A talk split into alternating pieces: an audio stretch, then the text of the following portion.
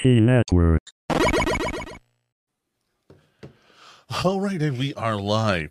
Welcome, ladies and gentlemen, to another episode of UT Network. I'm your host, Deadman. With me, as always, my brother DJ and Gibby. And today's episode is brought to you by cocaine.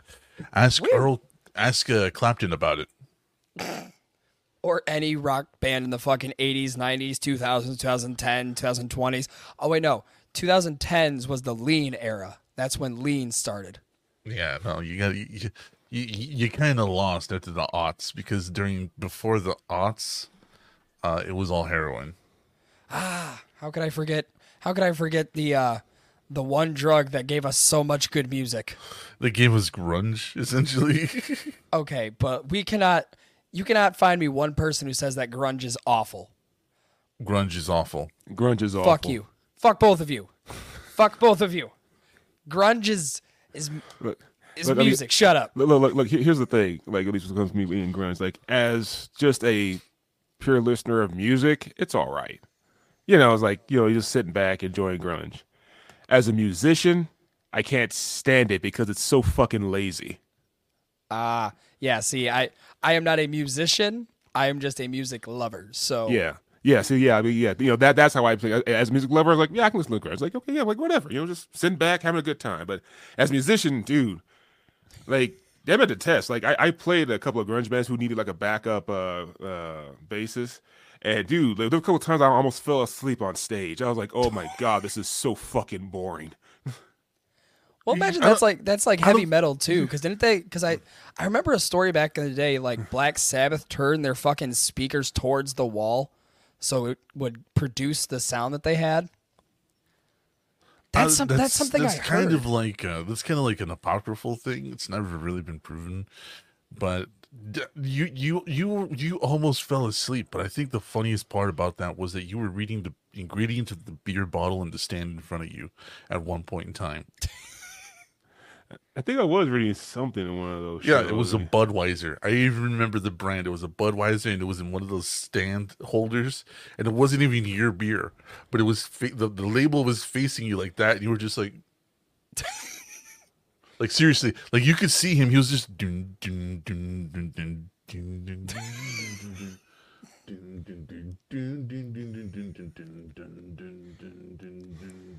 Yeah, it's moments like that. We need video recording of that, because that'd have been fucking great to see.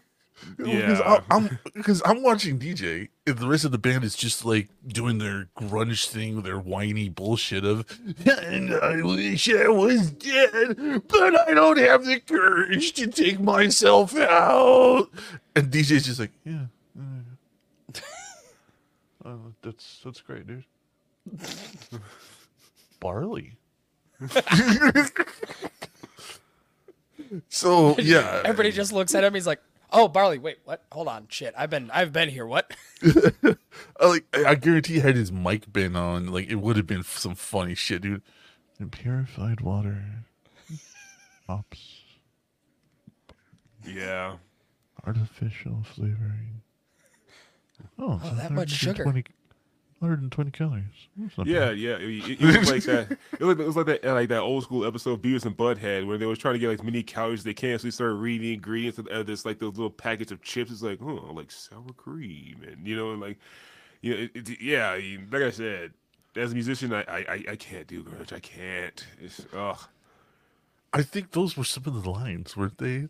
Like, I think it was similar to that, like the band that you were playing for. Yeah, like socially like, unaccepted or some shit like that. That was the name of it. It was like to entertain myself. Like, you know, the singer was doing this thing, and I was singing the ingredients of like some beer I was looking at just to just help keep myself like in there, because it reminds me, oh, that's right, I'm still playing a song, so I got to like. So I'm like, so he's like saying, oh, I was like, oh, like, you know, pain, like whatever, and I was like, oh, you know, like, you know, salt, like sodium 5%, sodium phosphate citric acid. Yeah, I was like, I had, like I said, he only had a mic, so I know I could get away with it. But yeah, I was like, yeah, you know, like just the stupid stuff like that, man. It was like, oh my god. At least you look entertained somewhat. Oh, I don't think you get it. That, like the other time that DJ played grunge, he got home, because I couldn't make it to that one. He got home, and I went over to his house, and he was this close from smashing his bass. He was just like, I am so fucking done if this is all I'm going to be able to get work for. And he was just like holding his bass by the neck. He was like, if I can't play it, they can't hire me. And I was like, stop. Stop. And I mean, it's valid. That's valid. Yeah, I know. Like it's like that's like talking someone off a ledge. It was nuts. Yeah. But anyways, have you guys seen, well, I guess since we're started the show, this is a free-form show, so we're going to talk about whatever. So let's get the pleasantries out of the way. What have you guys been watching or doing?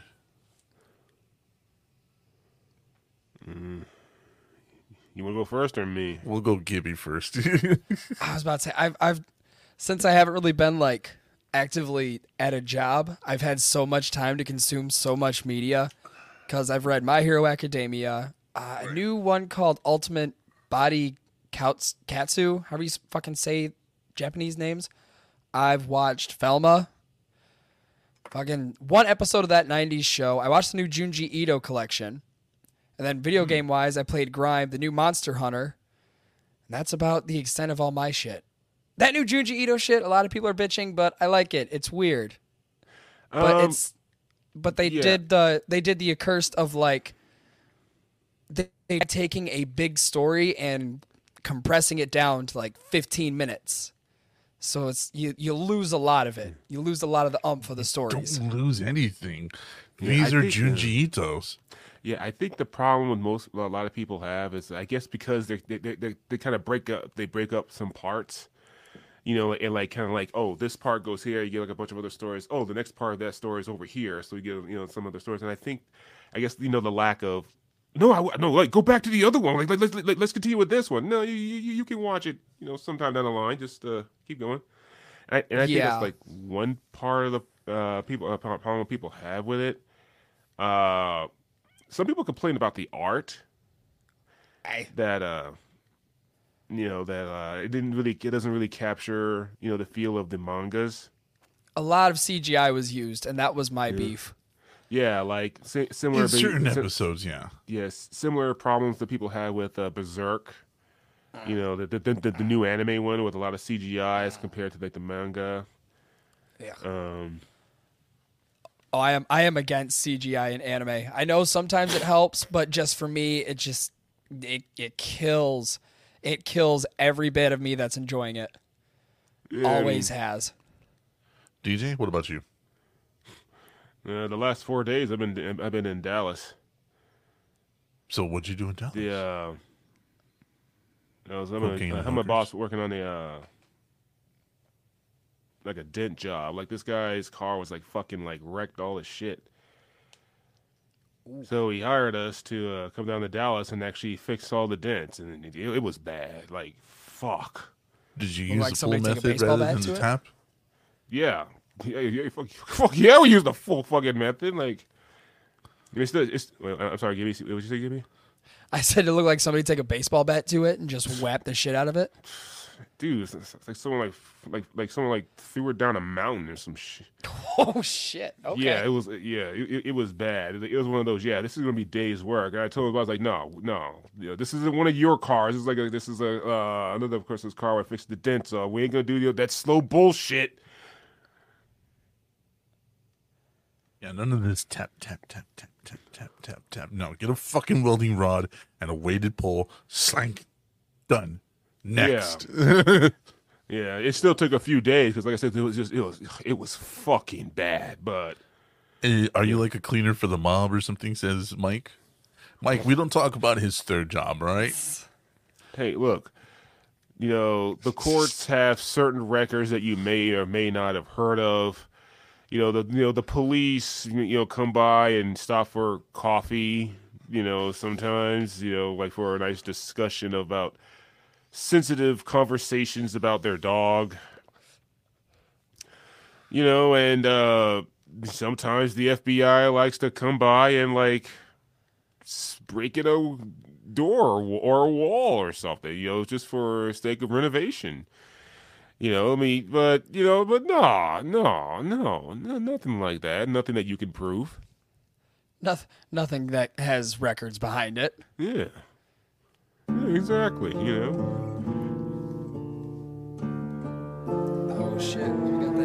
That's that's the see, now that's the song of that's the song of complete innocence right there. Sometimes the police come by, we have a nice talk. People go home, day's over. It's beautiful. They never stay long. We had a nice plate of spaghetti. We talked some business. Thank you, Mike. Yeah, you know. Yeah, you know. Exactly. And sometimes, you know, we give each other love taps with 38s. You know, just a casual conversation. It's getting darker by the second. I'm cutting this off. All right. They came to my daughter's wedding. They gave her gifts. It was nice. Let's see. What did I watch? I've been keeping up with the new Trigun. How is that? Wow. They actually did it. I thought I was just going to stick to it just being a rumor, but they actually did it. I'm not impressed. Not in the slightest. Not in the slightest. They took out so much of the flavor. And like, here's what I mean by the flavor.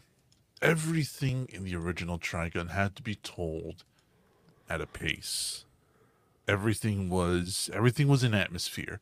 The Western jazz guitar stuff, the goofiness of Vash before he revealed how much of a badass he truly was, insurance agency girls before we found out they're heavily armed. Everything was told at a pace.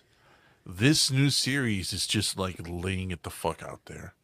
Like episode 1, we know all about Vash's backstory with the plants, with knives, with project seeds, and we find out that he's a badass who can dodge bullets at point blank range, a whole 10 yards. And now Millie isn't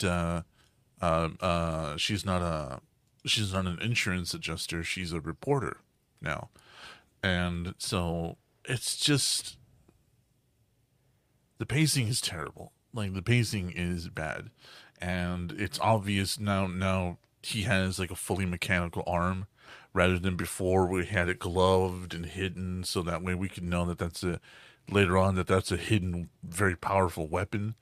Now it's just out there. He just has an artificial arm, and it's all CG, all of it. It's all CG. I know everybody's like, "Oh, the animation's so cool, it's so good," and I'm like, "No, it's good compared to CG animation 3 years ago, maybe 5 years ago, but it's still not good." When people ask me why I don't like CG, I have my reasons. Is because something about it just takes flavor out of everything. Well, no, the flavor in this anime is lost because of the story. There was so much in the original Trigun. So much. Mm-hmm. Like the music was such an important part of it. Like just because it felt like a Western. You know what I mean? It felt like a Western. Vash felt like a Western gunfighter. Even the sound effects and the silly get-ups that all the villains use, it all felt like a Western. This one feels like they're trying so hard to be cyberpunk, and it fails because it doesn't fully commit. You know what I mean? Like they're still trying to have Western influences, but it's so cyberpunk that it's like, it's in the middle and it just never melds. I'm not impressed. I'm not impressed at all. So is it kind of like the music whereas the music was important, like Cowboy Bebop, like that important? I've never seen Trigun. Very, very. That's honestly, you should move that to the top of your list. Whatever you're watching now, move Trigun all the way up to the top of your list because it's. But I'm watching Vinland Saga. I'm trying to catch up on that. Well, that's short. Yeah, I'm on like episodes. Yeah, I'm on episode 13 of season 1. So like. Yeah, I think you only got like 2 more. I'll say this to everybody. Like I always believe Trigun is comparable to Cowboy Bebop in significance. Absolutely. You know, it's like I said, it's not like like Cowboy Bebop. You know, you can always, you know, he, like you can feel the atmosphere. The atmosphere itself is a character. Yeah. And Trigun is actually similar. See, with Cowboy Bebop, it's like the atmosphere is first, and then the characters come in, and like you see how it synergizes. With Trigun, it's like the opposite, like opposite approach in the beginning, where the characters get you in, and then you feel the atmosphere coming out. Like, but they both do it so beautifully and so mastery. But by the time you get to like the 3-4 episodes in the series, it's like it all just synergizes so well, so well. And this is kind of why I'm surprised they're actually doing, like, I guess this is a remake of Trigun. It's a reboot. Yeah, it's a reboot. And I'm not impressed. I'm not impressed. I did watch The Last of Us episode 1. Oh, that was beautiful. That was such. They did that so much justice. I mean, like I said on Facebook, somebody said something like, "Oh, I didn't like it because it didn't stick with the story," and I'm like, there was like 95% stuck exactly to the game and like 5% filler. You had 5% that was like they kind of threw it in there for a little extra details. It's an hour and 20 minutes, and I'm not the one that said it.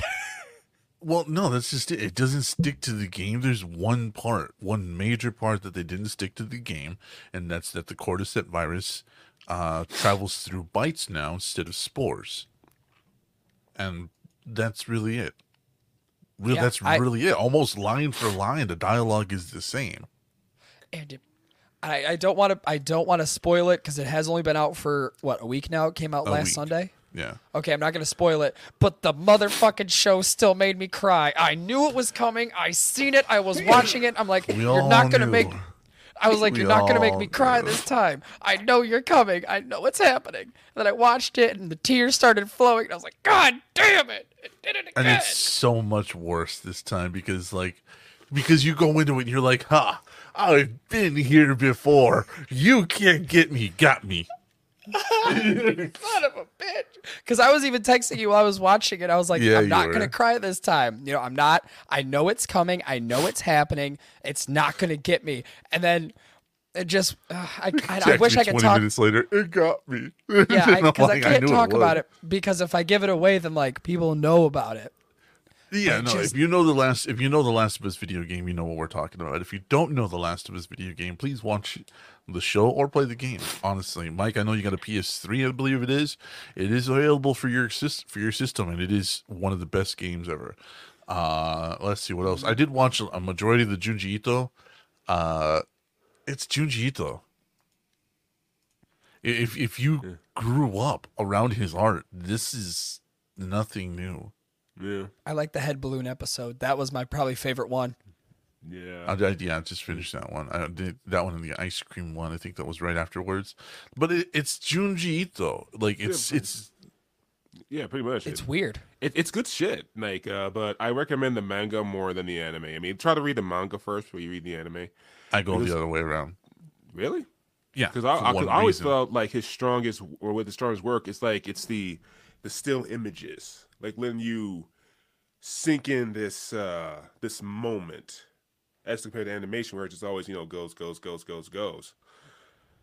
There is a couple of episodes where the pacing it far does better than the manga. For instance, the tunnel, Gibby. Oh yeah.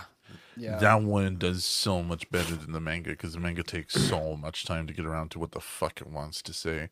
Yeah, the tunnel one was actually one of my least favorite ones to watch. I liked it. Because I was sitting there and I'm like, okay, so sister disappears in tunnel. Mother. No, sister. Mother. Their mother disappears first, then they go back to explore it, then the boys disappear, then everything else happens. So yeah, no. Trust me, I'm not giving away shit. I know I just said like most of the plot of that. I'm not giving away a goddamn thing. No. When you watch it, you're like, that's the baseline. But I did like the picture one. The picture one was another one of mine, but I feel like that one had a lot of context missing to it. The picture. But one. I don't think you've gotten to it because if you just finished the heads and the ice cream one, then that's like the second to last episode. Yeah, I haven't gotten there yet. However, moving past it. I rewatched a bunch of Marvel movies. I rewatched them in order because I don't know. Sometimes they do that. I just watched last night Doctor Strange in the Multiverse of Madness, and you know the first time I watched it, I highly appreciated Sam Raimi's contribution to the art, but after rewatching it, there is so much I missed and so much that's so good, and I'm just like, they need to get him back doing more because it's just so good. It's so good. Some of the camera turns, like when she wakes up and the camera is centered with her, then it pans out and it corrects itself to her room. Like that was such a good shot, like so good to show how like she's grounded in this reality, you know. So like the comics where it's like you can like reread it several times and still like catch something new. Oh yeah, dude, I'm that big a nerd, you know that.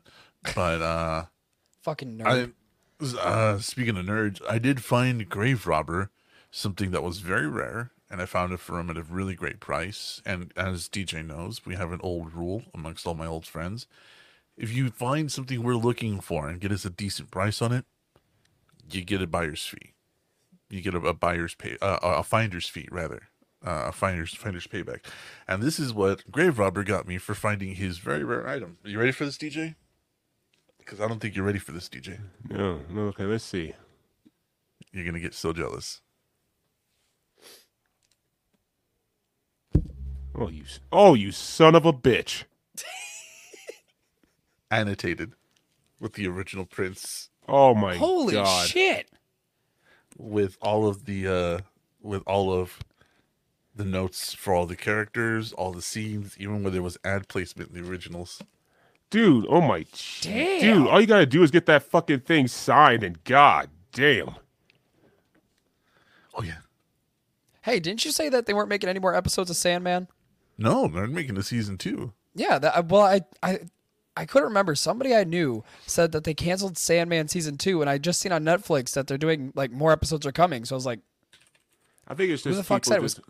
Yeah, maybe it's people who just wanted Sandman canceled. Mm. Yeah, this was last year. The quote unquote purists who didn't like Sandman. Oh, I will throw down. Bring me the purists. I will cleanse them. Well, we also got announced that Invincible is coming in late 2023. The new season. Yeah, we're gonna watch that. Yeah, we're gonna watch that today. So excited. DC tweeted, "The dream continues. Netflix Sandman will return with new episodes based on multiple volumes of Neil Gaiman graphic novels to explore even more stories of the endless." This was in November of last year. Oh, okay. Yeah, I trying to remember who told me that they weren't making more seasons. Whoever the fuck, DJ, whoever you were talking about, whatever purists they think they are, whatever they think they know about Sandman, bring me to them. You're not on Twitter much, are you, Deadman? Bring them to me. I can't bring the internet to you. Here's the thing. I find opinions about niche comics on Twitter to be absolutely vapid. Mm-hmm. Oh, always. They always are. Like vapid in the worst sense. Right? And I guess we'll go ahead and start the episode now. One more line of business before we start the episode, and I get into that. We have January's winner for the Patreon, and that is. Hold on, do I have a drum roll effect? Hold on. Aw, I don't. Do you want me to smack on my? Do you want me to smack on my desk? Don't do that. Your shit is so unstable. Hey, my microphone is not connected to my desk, so we're good. Hold on. Well, you wanted a drum roll. I know. It's only going to take a second here. And the winner is Mike fucking Smith. Mike fucking Smith wins our giveaway for January. So I will be putting together your giveaway package. And you will be receiving that fairly soon, sir. And I hope it's sooner than later because... Yeah. Oh, you got your keychain too. Yes. I'm so glad you guys got your keychains for Christmas. I labored very hard on those. But yeah, I was Mike so excited Smith. When I got mine. Mike Smith is our winner for January. Congratulations, Mike. We're going to get you some cool shit, throw it in a box and send it your way. And we appreciate your support. We love you very much for that. And getting back to the topic, though, I find that when it comes to majority of comics, I don't care really. I don't care really because, you know, you can read 3 or 4 series, maybe even 2 series, and kind of get a gist for the overall comic. But Sandman is so limited and so specific that almost anybody who's like, oh, Wilder didn't do this in the episode because suck start a shotgun. No, I agree. If you have an opinion on like a niche comic too, that's the weird part. Like I understand like Marvel or DC where you can have the, you know, overall opinion of whatever bullshit opinion is popular nowadays. But with such a niche comic that is very specific, that has not a long continuation, like has maybe, let's give a good shot of maybe 100 issues.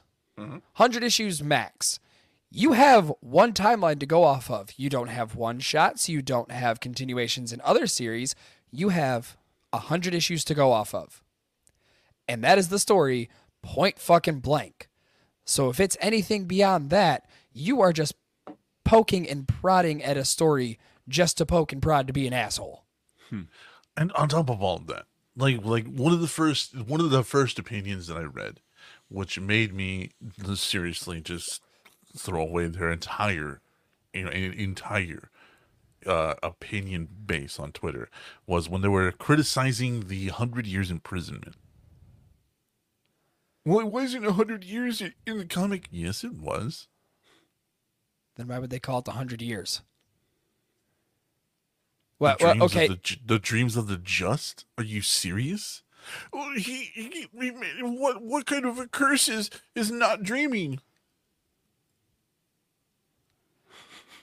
Yeah. Did you check out the title of the comic? It's Sandman, but it deals with something completely different. That's how it goes. Go take a long hot bath with your toaster plugged in. Please. You're just trying to find different ways to say it right now, ain't you? Oh, I have so many ways to say it. I have so many ways to say it. Play chicken with an 18-wheeler on the freeway, please. Ooh, that's a new one. That's a new one. But that's why I hate when streaming companies decide to take these well-known IPs and turn them into TV shows, because there's a 50-50 shot. Either people are really going to love it, or people are going to bitch so hard that you don't even want to touch it ever again. Yeah. That's why I was so scared about The Boys. That's why I was so scared about Invincible. Because I'm like, oh God, if they don't do these justice, I am never going to hear the end of it. Yep. And you have the other side of the coin, Cowboy Bebop. Oh, I liked it. Yeah. I liked the fucking series. Yeah, it was good stuff. DJ, I know we all got into an argument when Munster was on the show, but dude, give me, did you like the series? Because I rewatched it again recently, because I'm giving them support. I know it's canceled, but I want everybody involved to know that there's at least one guy out there that's still watching this shit. So give me your rundown of what you saw for that season, and we can leave the bitching about Vicious out of it, because that was a terrible decision. But the rest of it, but yeah, no, I did like the only thing I found weird was, you know, how I guess happy-go-lucky Spike seemed a lot of times, but once I got you, like, you know, but I understood what they were trying to do. They were trying to portray do his portrayal as it was in the earlier episodes of the show. Like, you know, he was in the episode where it was second episode, maybe the first, where he was going against that one drug addict with the eye thing first, and yeah, and he was like, you know, playing around. I was like, man, you know, you rely on your eyes too much, bitch. It's like, you know, this is round 2, motherfucker. You ain't getting me this time. It's like, so you know, once I understood that, then no, I didn't. Happy-go-lucky didn't really bother me that much, but other than that, no. Like once I understood that. Solid show. I was like, yeah, let's fucking do this. And but then I hear about the, oh my goodness, this, I know like all of it, the people, the purists or the ones like, no, I don't like this. This is good. We can't have that shit. I mean, like when I hear people talk about it, it's like, oh my god, this episode, and I'm like, have you even heard the song Jupiter Jazz? Yeah. Stray Dog Strut? Any of the songs that these episodes were named after? Any of them? Far Side Blues? Like, they were named after legitimate songs? Fucking infant. Mm-hmm. Okay, I just watched Cowboy Bebop, what, a couple months ago? So suck my balls. You. I'm fucking with you. That's just old purist shit. I'm fucking with you. Like, not a lot of people know that. I was about to say, I did not. I like the music. I am a whore for a good score in anything. So like, I just enjoyed the music as it was, but now that gives me more oomph to like it even more. Yeah, and when people get a hold of properties, I always know when there is. You can tell almost instantly, right? Like, are they doing it for love or are they doing it for cash? The Witcher, done with love. Then we go over here and we go like Skull and Bones or The Walking Dead. The Walking Dead past season 6, cash. Sass past season 3. Because even season 3 was good. I'd say season 4 and season 4 and 5 with the wolves and everything, and then Terminus were pretty good, but past Negan, they softened the show so much.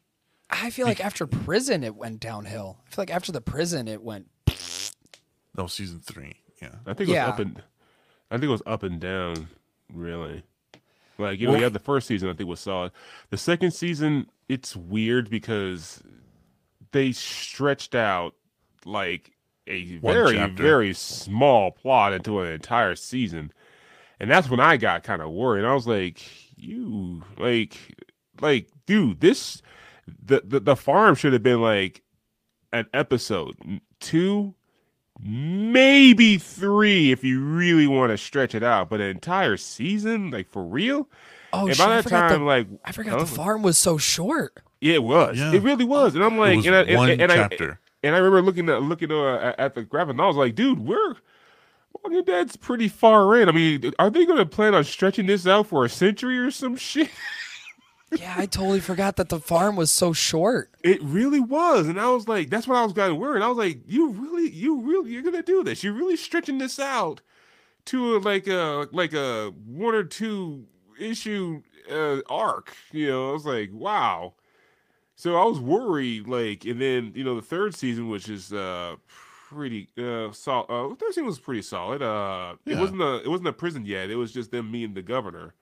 I mean, they found the prison in the third season, but season and the governor. And they stayed there for the fourth season. Because Rick was the animals got sick. Rick was like, oh yeah, I went too far with leadership. I'm not going to do it any longer. I still one thing I remember arguing with somebody. It was a while back.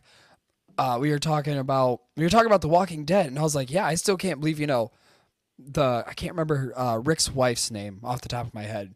Lori. But when the baby got shot with a shotgun, like while she was holding him, like, "Oh, that didn't happen." I was like, "His wife got shot holding the baby, and it was that wasn't happened. It wasn't a shotgun. It was literally a tank shell." The baby that still happened. My point still proven. Yeah, but they were like, "Oh, that didn't happen," and I was like, "Great thing about these things, I can fact check in like 5 seconds." Right. That's why I'm glad I started talking to Deadman, because he told me to fact check shit if I'm arguing. Yeah, it's true. Yeah, it's true. It wasn't like Walking Dead. He was pretty good. I mean. Of course, it wasn't until the end where I started actually liking what's his name, Daryl's brother. I forget his name. Earl. It's Earl, Earl's brother, because obviously I'm fucking black and all that shit. And I know, like I said, it wasn't until at that one scene, at the front, it was season 4 where You know, Earl was just, you know, just he was just like a dick and like fucking everybody. And then like Rick just turns to him and he says, "Do you even know why you do the things you do?" And Earl, like perhaps for the very first time, he like just deflates. You know, he deflates and he's like, "I don't know."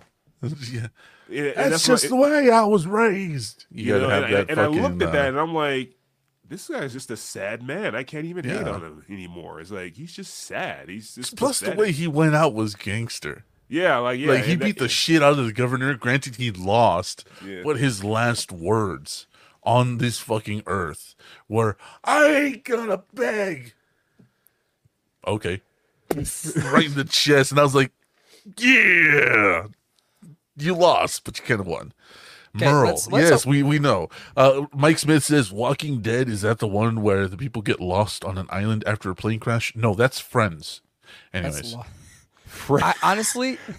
honestly, I say the one person when I see that they have picked up a IP to work on, Seth Rogen. When I see Seth Rogen pick something up, I have high hopes. Just a spider crawling over the wall.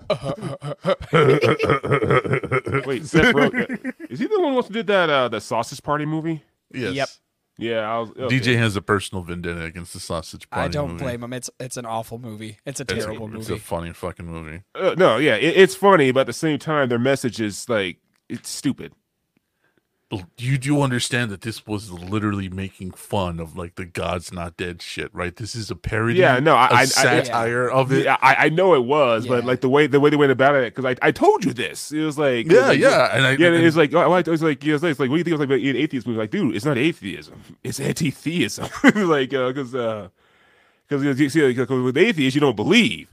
But they can't pull that card because they know their gods exist. They literally see them every day. Yeah, no, it was the belief of the heaven they're promised, but no, like, and it but, I could see that it was an anti-theist movie. However, once I think I showed you the one it was based off of, like the one it was parodying the that one weird Christian movie that it was parodying. Yeah, you were like, you did mention God's Not Dead, and I didn't see it at the time yet. Oh, okay, so that's kind of why I flew over my head, and then like. And now that you've seen it, then years later, when we finally watched it on the show, and like the first time, because you know that first recording like died, you know, it got lost. So first time I was just like watching this, and I was like, "Holy shit!" Yeah, I can see why Sausage Party is making fun of this shit. Jesus yes, dude, Christ. It's that bludgeoning, it's that bad, it's that cringe. Even Meatloaf singing Meatloaf as a Meatloaf.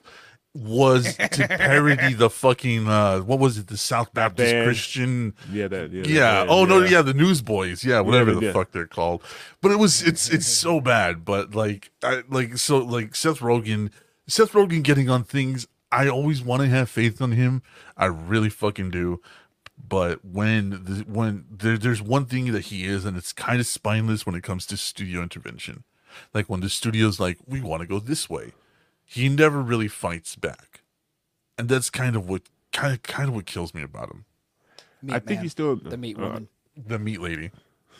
I think he's still in the grateful phase of himself. Like, you know, like when you're in the grateful phase, like you're in the grateful area, you're willing to do anything. It's like okay, cool. You know, you do you, and that may be his case where it's like he's still in the grateful phase of his career. It's like, hey, I'm just glad to be on the team.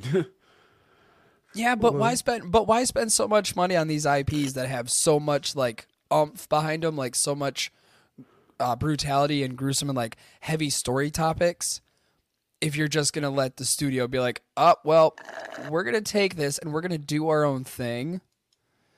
You can try and argue this, but go fuck yourself. Like why? I think it's that when so we got Preacher. And I was really happy to get Preacher. I was a little bit disappointed in the casting because he looks nothing like the original character. Yeah. But at the same time, he did so good. He did so good in the cruelty of what's his name. Like, I was like, I can't even say no anymore. It's they like getting catfished. They did real good on Preacher. They did. No, that, but that's what I mean. It's like getting catfished, but you don't mind. You know what I mean? I was very skeptical about who they had play Jesse, because I was like, yeah, Dominique. Okay. Yeah, I was like, okay, all right, I'm not too sure about this. Then I seen him in it. I was like, oh, nope. Well, I was proven wrong, and I'm glad I'm proven wrong. The only one that I will forever say that I was really disappointed in was Tulip, who they had play Tulip. I think it was better. I think Tulip was better. I don't know. Here's why. In the comics, and you know I know the comics, so this is going to be a very hard point for you to argue. Tulip came off as trailer trash with a little bit of sass behind it. In the show, she is almost Jesse's equal, and that's kind of what I liked about it. Like, she's like, he says several times in the comic book, "That's my other half," but she never really gets presented as that until the guy in the dog costume starts talking to her. And then after that issue, we finally start to see Tulip develop. But that's literally halfway through the run of the comic. From the beginning of the show, she is Jesse's equal. She's just as crazy, just as violent, just as capable. And I liked that. I don't know. I guess I really didn't like the whole Tulip being an equal. Like, I guess I enjoyed. Oh, misogynist fucking Gibby over here. Somebody clip that. Yeah, I'll stick. Oh, I don't care. I'll stick with my point on that. I like the fact that it was sort of Bonnie and Clyde thing. Yeah. Where you know, she wasn't really his equal, but she was still kind of not all square in the head. Yeah. I like that. So maybe seeing Tulip as this equal, like par to par with Jesse, just kind of felt a little off-putting to me. Because even when they showed her, I was like, oh, okay. I mean, I get she's a little insane, but this is kind of pushing it, but whatever. Whatever's clever. Because anytime they did a Tulip episode, I was like, oh, so this is an episode I'm going to tune out. Cool. All right. Well, I mean, for me, the 90s, 2000s Harley Quinn type crazy girl trope kind of died with Harley Quinn and the 90s. You know what I mean? So like when they made Tulip smarter, when they made her more violent, when they made her more capable, I liked that so much more, because I was like, it's not another Harley Quinn. It's not another Pam. You know what I mean? She's right. Literally Tulip. She's just as nuts, just as violent. DJ, come on, weigh in on this, man, because I made you read Preacher. Much against your will. I think you still have my first omnibus, don't you, you fucker?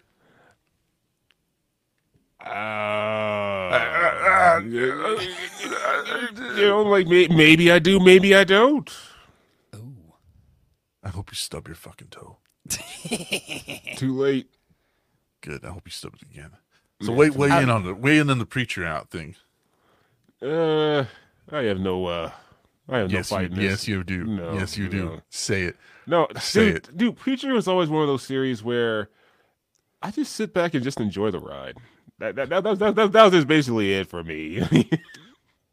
I mean, after I read it, I was like, good stuff. What's next? You bitch. You lying bitch. Oh my god, he froze up a bit. He'll be back here in a second. There he is. Yeah, I liked how he froze too. It was like just like that. I know. You lying bitch.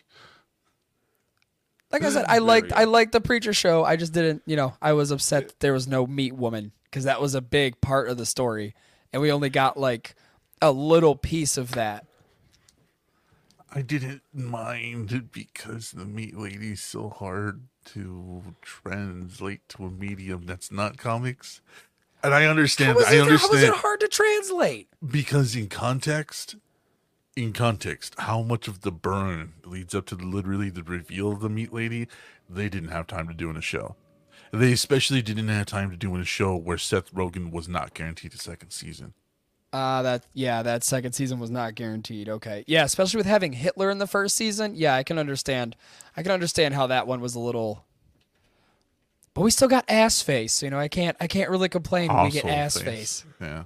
And we still got my favorite vampire of all time, so I loved him. I loved him so much. But I mean, DJ's the one who got me on Invincible. I'd never even heard of Invincible. DJ's the one that showed me it. Yeah. And the show is so good. So good. Like, as a girlfriend. Go back to the girlfriend. Mm. Motherfucker, I swear to God, this will be a comic book girlfriend arguing segment. I will make it one. I don't mind. I don't mind. How do you... Oh, my God. How? How do you not mind how they did her in the show? For a couple of reasons. One, Kirkman has this weird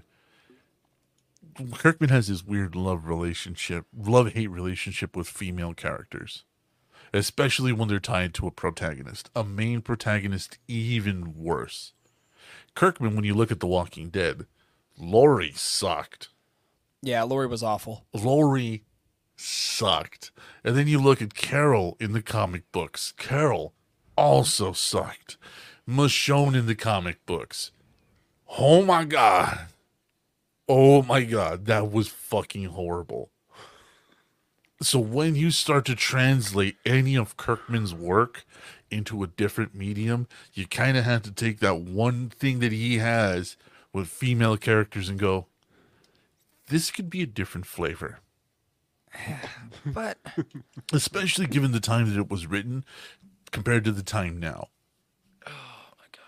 Like, remember that in the original comic book, how she was written, she was kind of a, what we call now a visco girl. So, the fuck does that mean? She was trendy. Oh, okay. I was like, throwing words at me. She was very trendy. She was very on top of everything, and it's very logical to conclude that she would be an SJW, given the circumstances and the time. It's very easy to say she would be an SJW. It's very easy to say that she would be this vocal minority type person.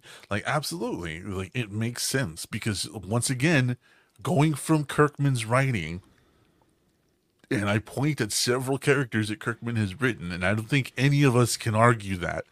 I really don't. No, they were awful characters. They were dog shit. Yeah. So looking at her and then going to a different medium and a different time, mind you, this is almost 20 years later. How could you not see the natural progression of this character? I did not like it. It just, to me, in the comics, she was like, okay, I can understand her grievances. You know, she's like, Mark, you need to tell me what's going on. You know, what's happening. But in this, it's like, you're a superhero. Get fucked. You're saving people. Get fucked. You're doing things because you want to be, you want to be helpful. Get fucked also. Yeah, it's just like every time he tries to do something good, it's the automatic response of get fucked. Well, yeah. And let's not forget. Hold on. Here's where I come in to defend this. No. Here's where I come in to defend this. Let's not forget that in the original Superman movies, Lois Lane throws herself out a window to prove that Clark Kent is Superman. Mm-hmm. Okay, I never watched him. So yeah, no, that's what I'm telling you is that this is where Kirkman comes from. He comes from this generation of comic book heroes. So like, and once again, going into this idea of having her being an updated or a modern girl, having this whole weird trust issue thing that was very prevalent a couple of years ago when this show came out. It was so prevalent in social media. It was so fucking prevalent in our everyday lives. Wendy Williams did shows on this shit. You know what I mean? Like, oh my God, he doesn't tell you every single second of his day and where he's at and what he's doing. He's toxic, ditch him. And so she is literally the folly of what's trendy, just like the original character was trendy and had her opinions based off of this shit. This literally is showing the toxicity of the culture at that time. I'm just, you know what? In your opinion, it's valid. No. Your opinion is valid. All I'm saying is that from a creator standpoint of view and from knowing Kirkman's work, I can understand. I can understand why she was written that way. I can understand why she's written, and I can understand why she's changing it. Me personally, I don't like that. I don't like characters being changed to fit the times. I've always been against that.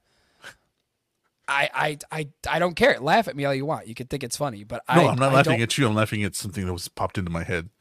Oh yeah, I've never been a fan of that. To me, that just always ruins a good story.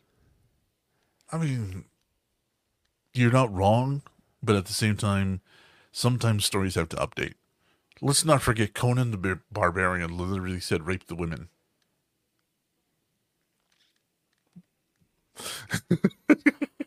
I don't want... Oh, you're going to make me say it, and I don't want to say it.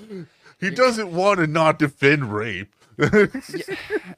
Well, because I... Well, dude, dang, Deadman. No, it's because he knows I've had this fucking argument before, and he knows where I stand on it. That's why he's being an asshole about it. Oh, my God. Because I've had to use that argument for fucking I spit on your grave, and I hate it. It's an argument I don't like, but I stand with it, asshole. Crush your enemies, see them driven before you, and hear the lamentation of the women. Like, that's some fucking like 1982. That flew well. 2002 or 2022, not so much. Here's Gibby's like, well, I don't want to defend rape, but I will. I don't want to defend it in real life, but in media, I might have to, and I don't like it, but I might have to. Okay. Yeah. Hey. You know, I get to give. I mean, truth be told, I still try to defend the Pepe Le Pew character because that controversy is all bullshit. That's always stupid. I don't understand why people argue that. That one's such a difficult place to be. You know, it's like, God, jeez. Well, okay, so I'll tell you what. Let's stick to Invincible for just a minute. Let's watch the season 2 teaser, and then we'll come back to something. Hopefully, don't get marked for it.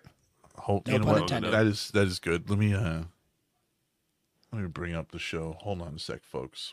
Just for brevity's sake, since have been smacked 2 times for shit we didn't think, especially with this being Amazon.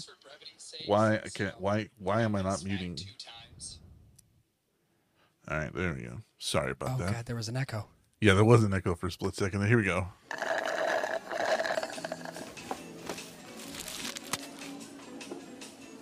Pretty good. Look at that. Not bad, Mark. You're not just invincible. You're also like Earth's best food cooking man. Pretty impressive. What? Oh, no. I just worked here. I don't actually make the food. Next time also, constructive criticism, do not put these green things in here. These are gross. I do like how he had to make himself an alien. Did you ever find Uraf? Yeah, of course I found it. Very, very quickly, very easily. Yellow skies, purple grass, and get this, they had burgers there too, just like these. Who would have guessed, huh? You never found it, right? No. Nope, not even close. I hope they're okay. I think about them quite a bit, honestly. But how about you? What have you been up to? It's been a while. I think everyone agrees. It's been like... a little ridiculous how long it's been. Hey, I've been busy. Seth. Doing what? Well, I've been busy writing, designing, storyboarding, voice acting, key posing, in-betweening, cleaning up, color slapping, comping the whole thing and all that for, roughly thousands of shots. So it's kind of a lot. Sure, yeah. Although like 90% of that, if I'm being honest, sounds completely made up. But the real question is, when are you going back out there? The world needs more Invincible. Oh, it's coming, okay? Hey! Yeah, I know, but like a specific date would be nice. Oh, okay, fine. The world will get more Invincible in late 2023. All right, okay, I'll take it. Late 2023. So excited. Perfect, sure. I am so 2023, is that like one of your years? Our planets, they all have different systems of keeping track of time. Like, they go around their stars at different speeds, but the way you said that number makes it sound soon. Is it soon? I really want it to be soon. Oh, I'm so excited. I am so stoked. I am so excited. Hey, we made it without a content strike. Hey, look at that. Well, I keep watching just for another minute or so, just in case. But that was Stephen Yeun, by the way, the actor for Invincible. Yeah, bring on the content strike. Yeah. So, what do you think, DJ?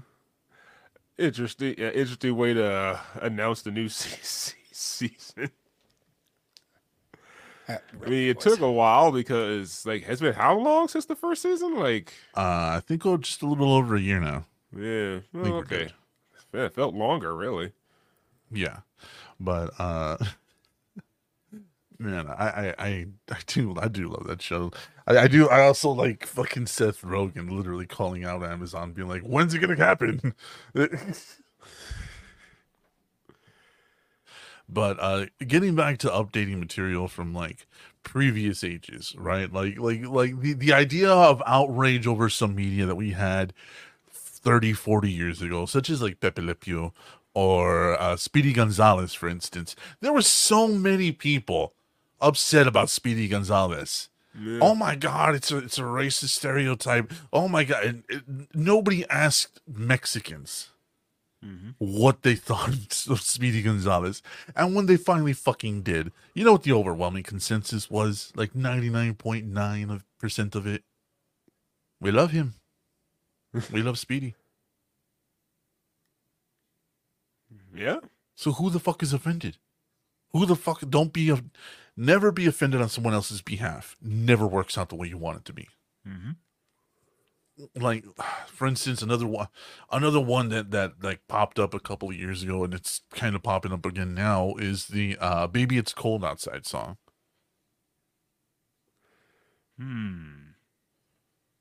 I rewatched Crocodile Dundee today. I dare you. Yeah, Crocodile Dundee is another one. Like so much of our media was very much a product of its time. Kind of holds up a little, says Mike. Yeah, but people get so fucking amped up. Like they take so much of it out of context because they want to take what they view as problematic. As problematic, and be like, ugh, it is problematic, guys. It's like, no, the fuck, it's not. Shut up. How is it problematic beyond a normal consensus? Let's give a normal consensus here. Not just what you think is problematic, but what a normal generalized thought about this would be. Do most people think it's problematic? No. Is it a you problem? It might fucking be. No, it absolutely fucking is. And like I said, never be offended on anybody else's behalf. Let them be offended if they're going to be offended.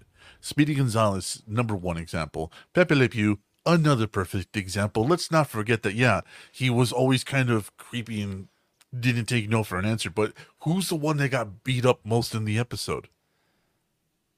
Pepe Le Pew. It was Pepe Le Pew. He paid for his fucking mannerisms every fucking time. But they don't see the lesson of, hey, don't do that. You're going to get hurt if you try this. No, they don't see that. It amazes me. It fucking amazes me. Now, Baby It's Cold Outside is my favorite example of this.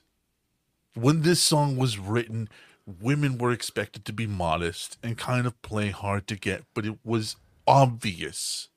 It was obvious the hard to get nature of women. That's why we have things like A Girl's Best Friend. Name a Marilyn Monroe movie.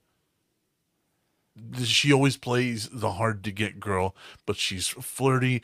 And it's exactly what it was expected of women at the time. So when you look at the lyrics of Baby It's Cold Outside, it's literally two people who want to fuck, just trying to find excuses for them to fuck, because they're supposed to both be, the man is supposed to chase, the woman is supposed to be chased.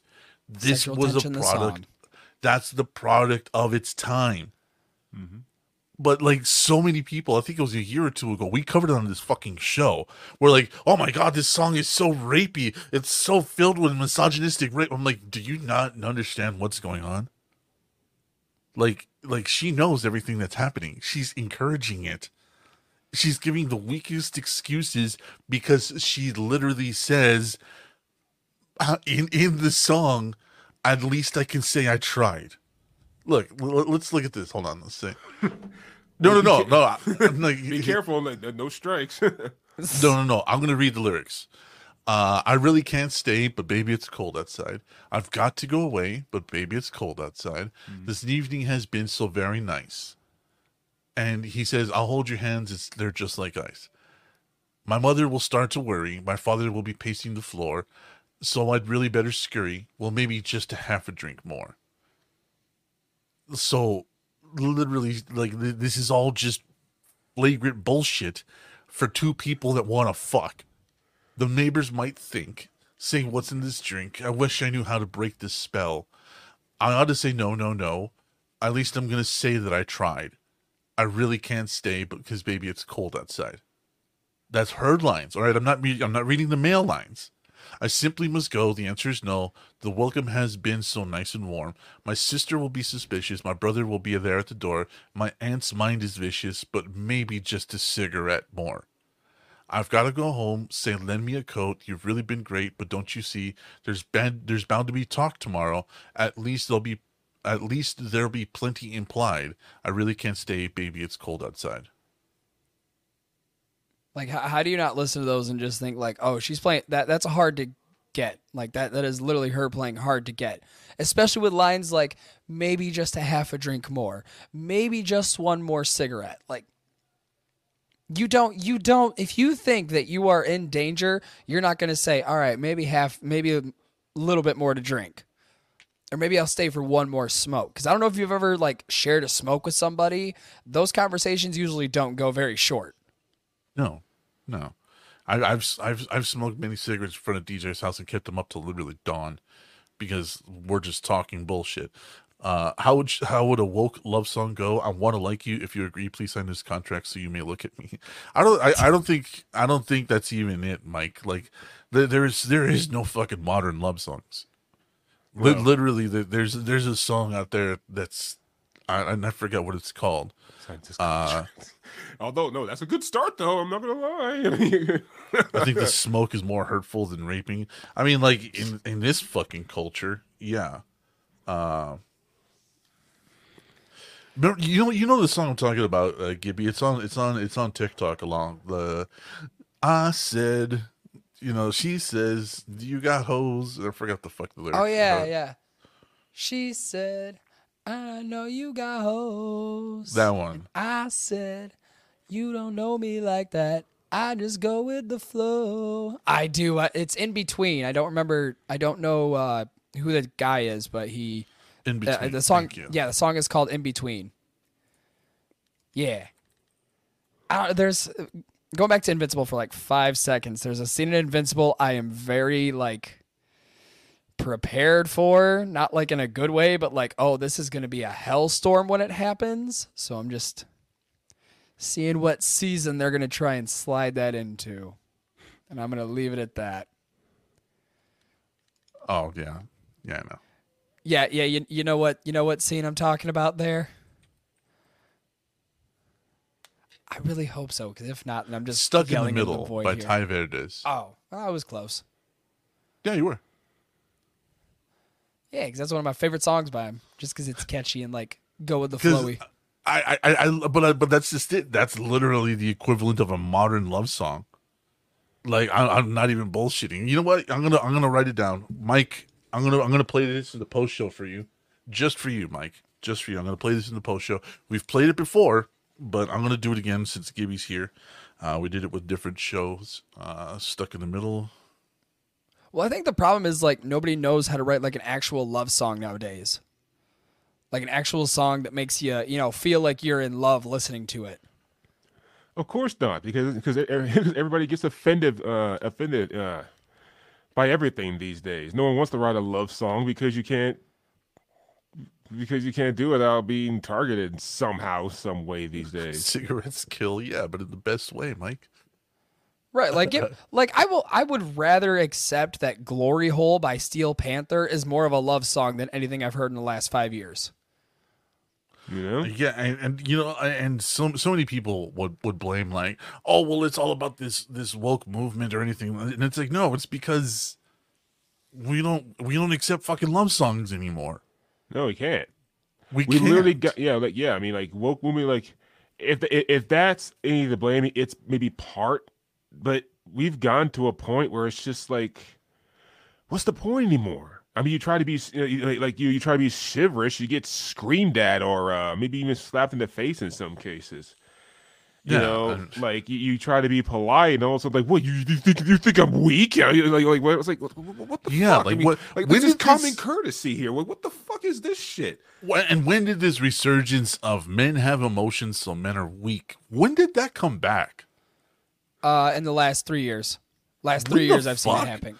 Like, what the fuck? Like, we fought so hard against that. DJs in my generation, we fought so hard against that shit. And now it's fucking back, and it's like, dude, you know what? Fuck yourselves. Yeah. Sit in a garage with the car on. So wait, are we talking about like men showing emotion? Or What is just it. Hold on. Yeah. Love song lyrics. I love you today. I will love again. Unless you're from Michigan. Chorus and drum solo by Mike Smith. Nice.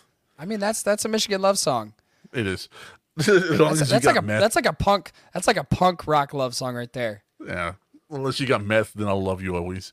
Let's go to the fields, dun, dun, dun.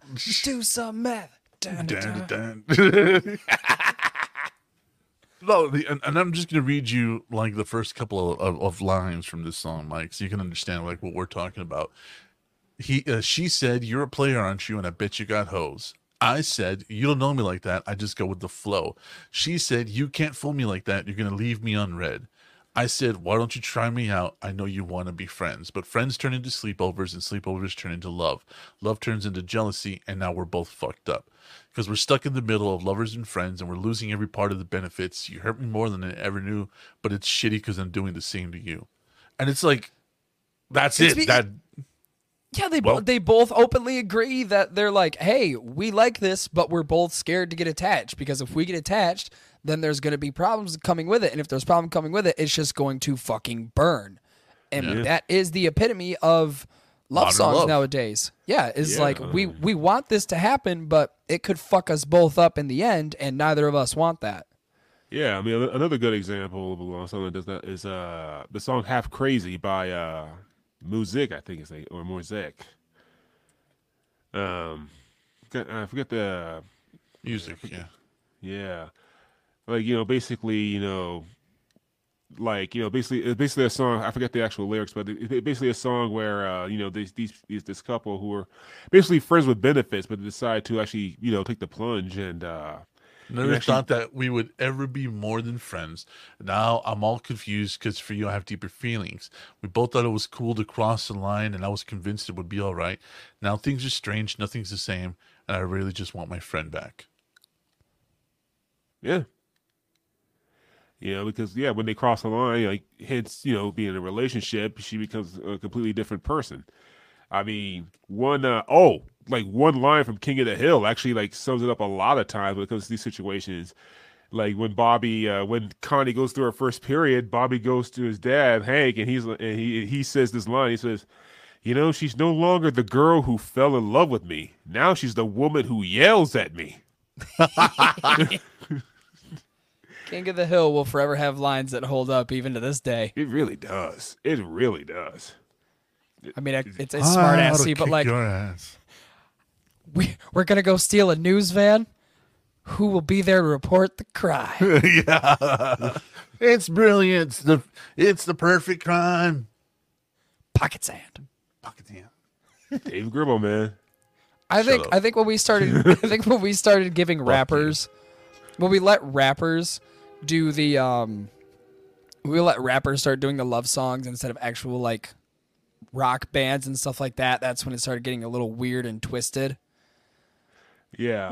Here's what happened. Like heavy metal gets power ballads. Yeah. Leave a love song to the R&Bs, basically. Can't do that no more. Yeah. Basically. Every single one of them's in jail for doing stuff again. We've been said it like a million times in this episode. A lot of them are in jail for rape. I wonder where the inspiration for those lyrics came from. Yeah. Trapped in the closet, my guy. Trapped in the closet. It's my bait. It's the bait. Oh, my God. I even forgot the fuck I was... Oh, that's what I was going to say. We used to have a genre we could go to for love. We did. We all did. but that genre has now become so terrible that even shit kickers like us from Texas and one guy from Michigan can agree that it's a terrible fucking genre now. Country. Yeah. We used to go to country for love songs. Yeah. You can sing about anything in country, truth be told. And they love everything. But that's just it, dude. Yeah. Tell me I'm wrong. Like how the fuck, like country is so goddamn saturated and so fucking terrible right now that like literally DJ said you can sing about the country, anything in country now, anything, and you just put this goddamn weird country bullshit behind it, and all of a sudden, ta-da, you have a country fucking song. And we used to go to country for either let me get drunk and feel good, let me get drunk and feel bad, or let me get drunk and feel love, or let me get drunk and feel heartbreak.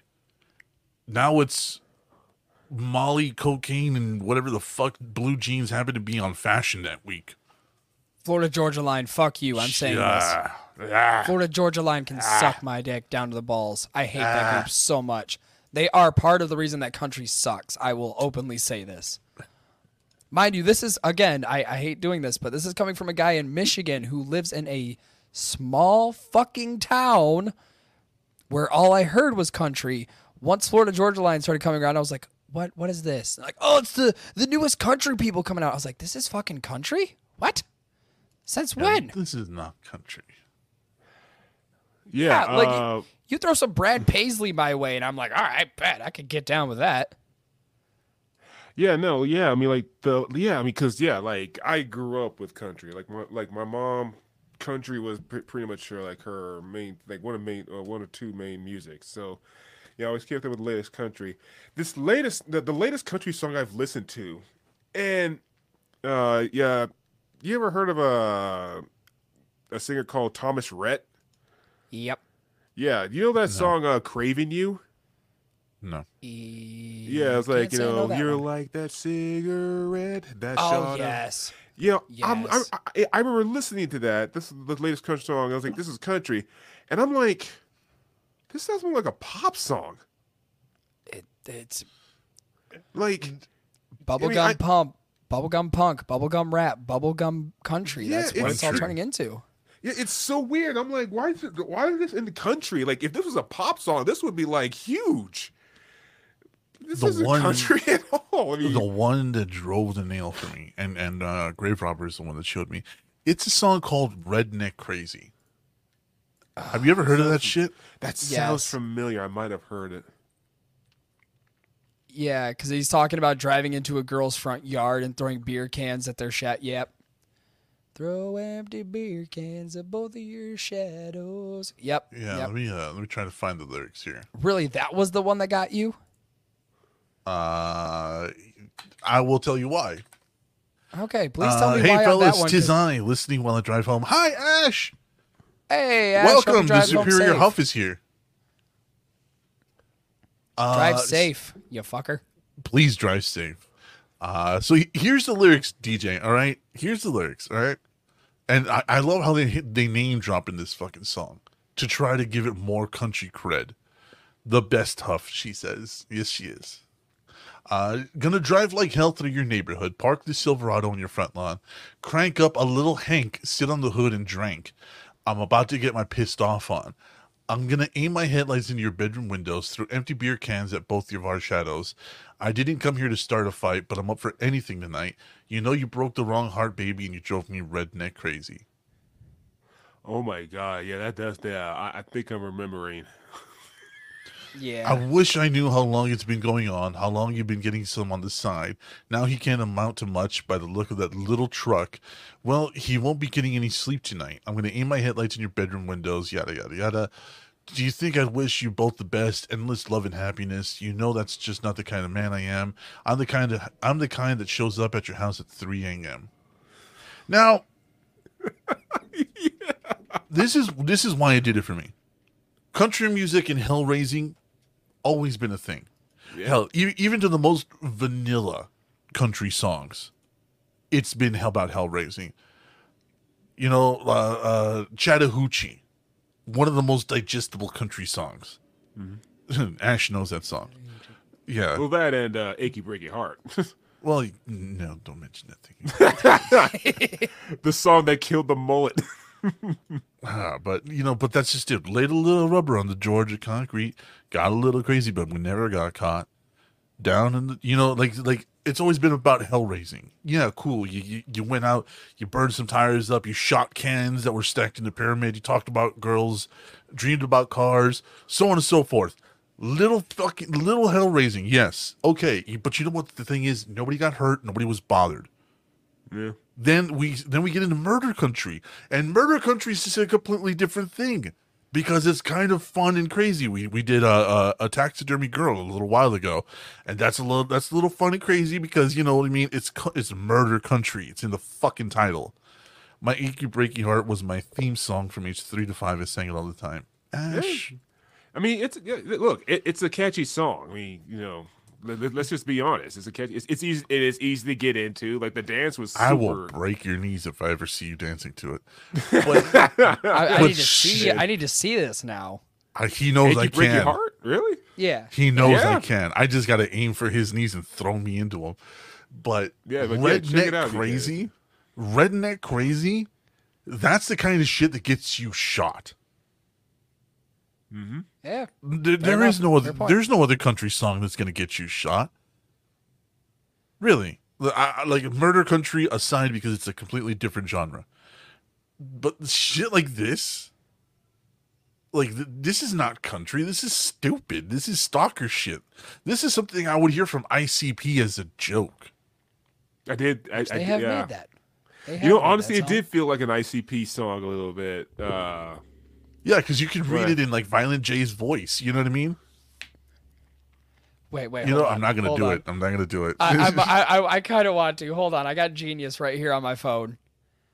Achy Breaky Heart. No, Redneck Crazy. Redneck Crazy. Red is Violent weird, J like, from the Insane Clown Posse. Oh, by Gibby. Dude, like Gibby gets it would fit too. Yeah, I mean, like it was so weird. Like you know, back in the day, like with country. Go ahead, Gibby. No, I'm still looking it up. Go up. Go look at it. Yeah, like yeah, country. Like you get like you know, like you guys songs like "You're the Reason Our Children Are So Ugly." Yeah, you know what I mean. Like stupid shit like that, but it was fun. But it was it was entertaining. Right? She got the ring. I got the finger. yeah. You know what I mean? Like she took everything, including the boat. Like, oh my god! Right? Now that I'm actually like reading it as Violent J rapping and like. His weird fucking staccato cadence he uses, it makes so much sick. It can work, and I hate this. As an ICP song, it works. It really does. Because I'm doing, gonna drive like hell through your neighborhood. Park this Silverado on your front lawn. Crank up a little Hank. Sit on the hood and drink. Oh my fucking god, it does. It really does. Honestly does. It does. The more I read it and I look at it, I'm like, oh, if I use that fucking... Because I'm going off like Fat Violent J. So, you know, you get that like heavy breathing in between every line flow. It gives the stalker influence even better. Yeah. I'm on your lord. I'm about to get my pissed off on. And true ICP fashion, I could actually see him actually singing this to the cheating couple. Like that's the video. He was like, oh, "I'm on your lawn." Oh, speaking, I got something for the post show I was supposed to do on the post show, but I never was on. So yeah, you know, like I'm about to get my pissed off on. I'm gonna aim my headlights right into your bedroom windows. Throw my empty beer cans at both of your shadows. Like, how the fuck does that not work as an ICP song? But you got this fucking dude trying to make a country. I'm gonna drive like hell, drug your neighborhood. Fuck yourself, bro. But I think but that might be scratch kind your of brain ingenious. With a 45. Like I said, that might be kind of ingenious because the thing is that because the reason he because the thing is like with those types of songs, if you sing it in the country style format properly, it'll go over a lot of people's heads.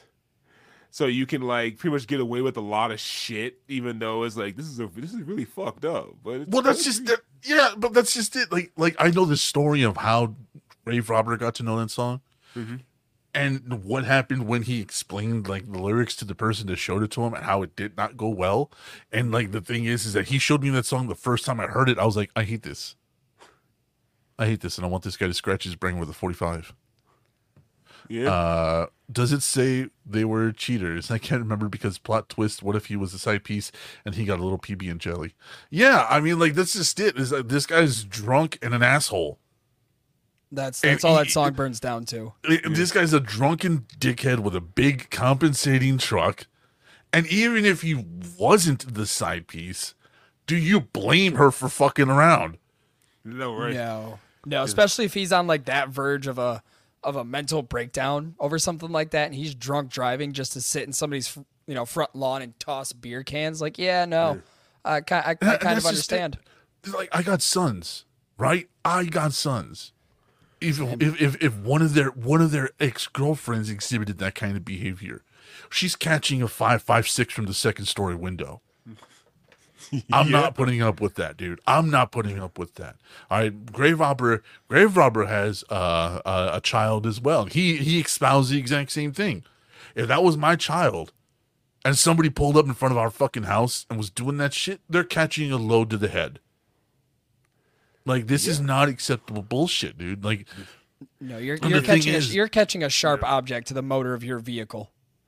Yeah, I'm gonna hollow out that fucking big block of yours. Yeah, no. Scratch your brain, Mike, like that one. Yeah, no, I mean, yeah, Jimmy too. I mean, yeah, this guy, this people's like a drunk asshole.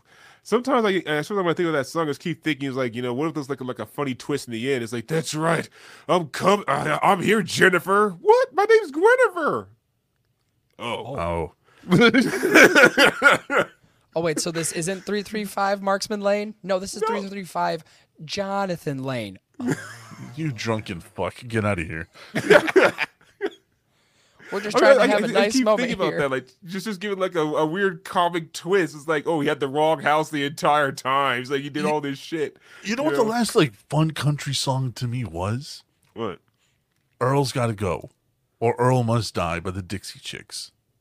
I think the song was just called Earl.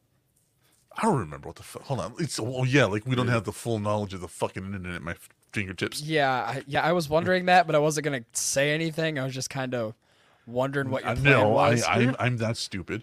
You know what I miss? Goodbye, Earl. Goodbye, Earl. That was the name of it.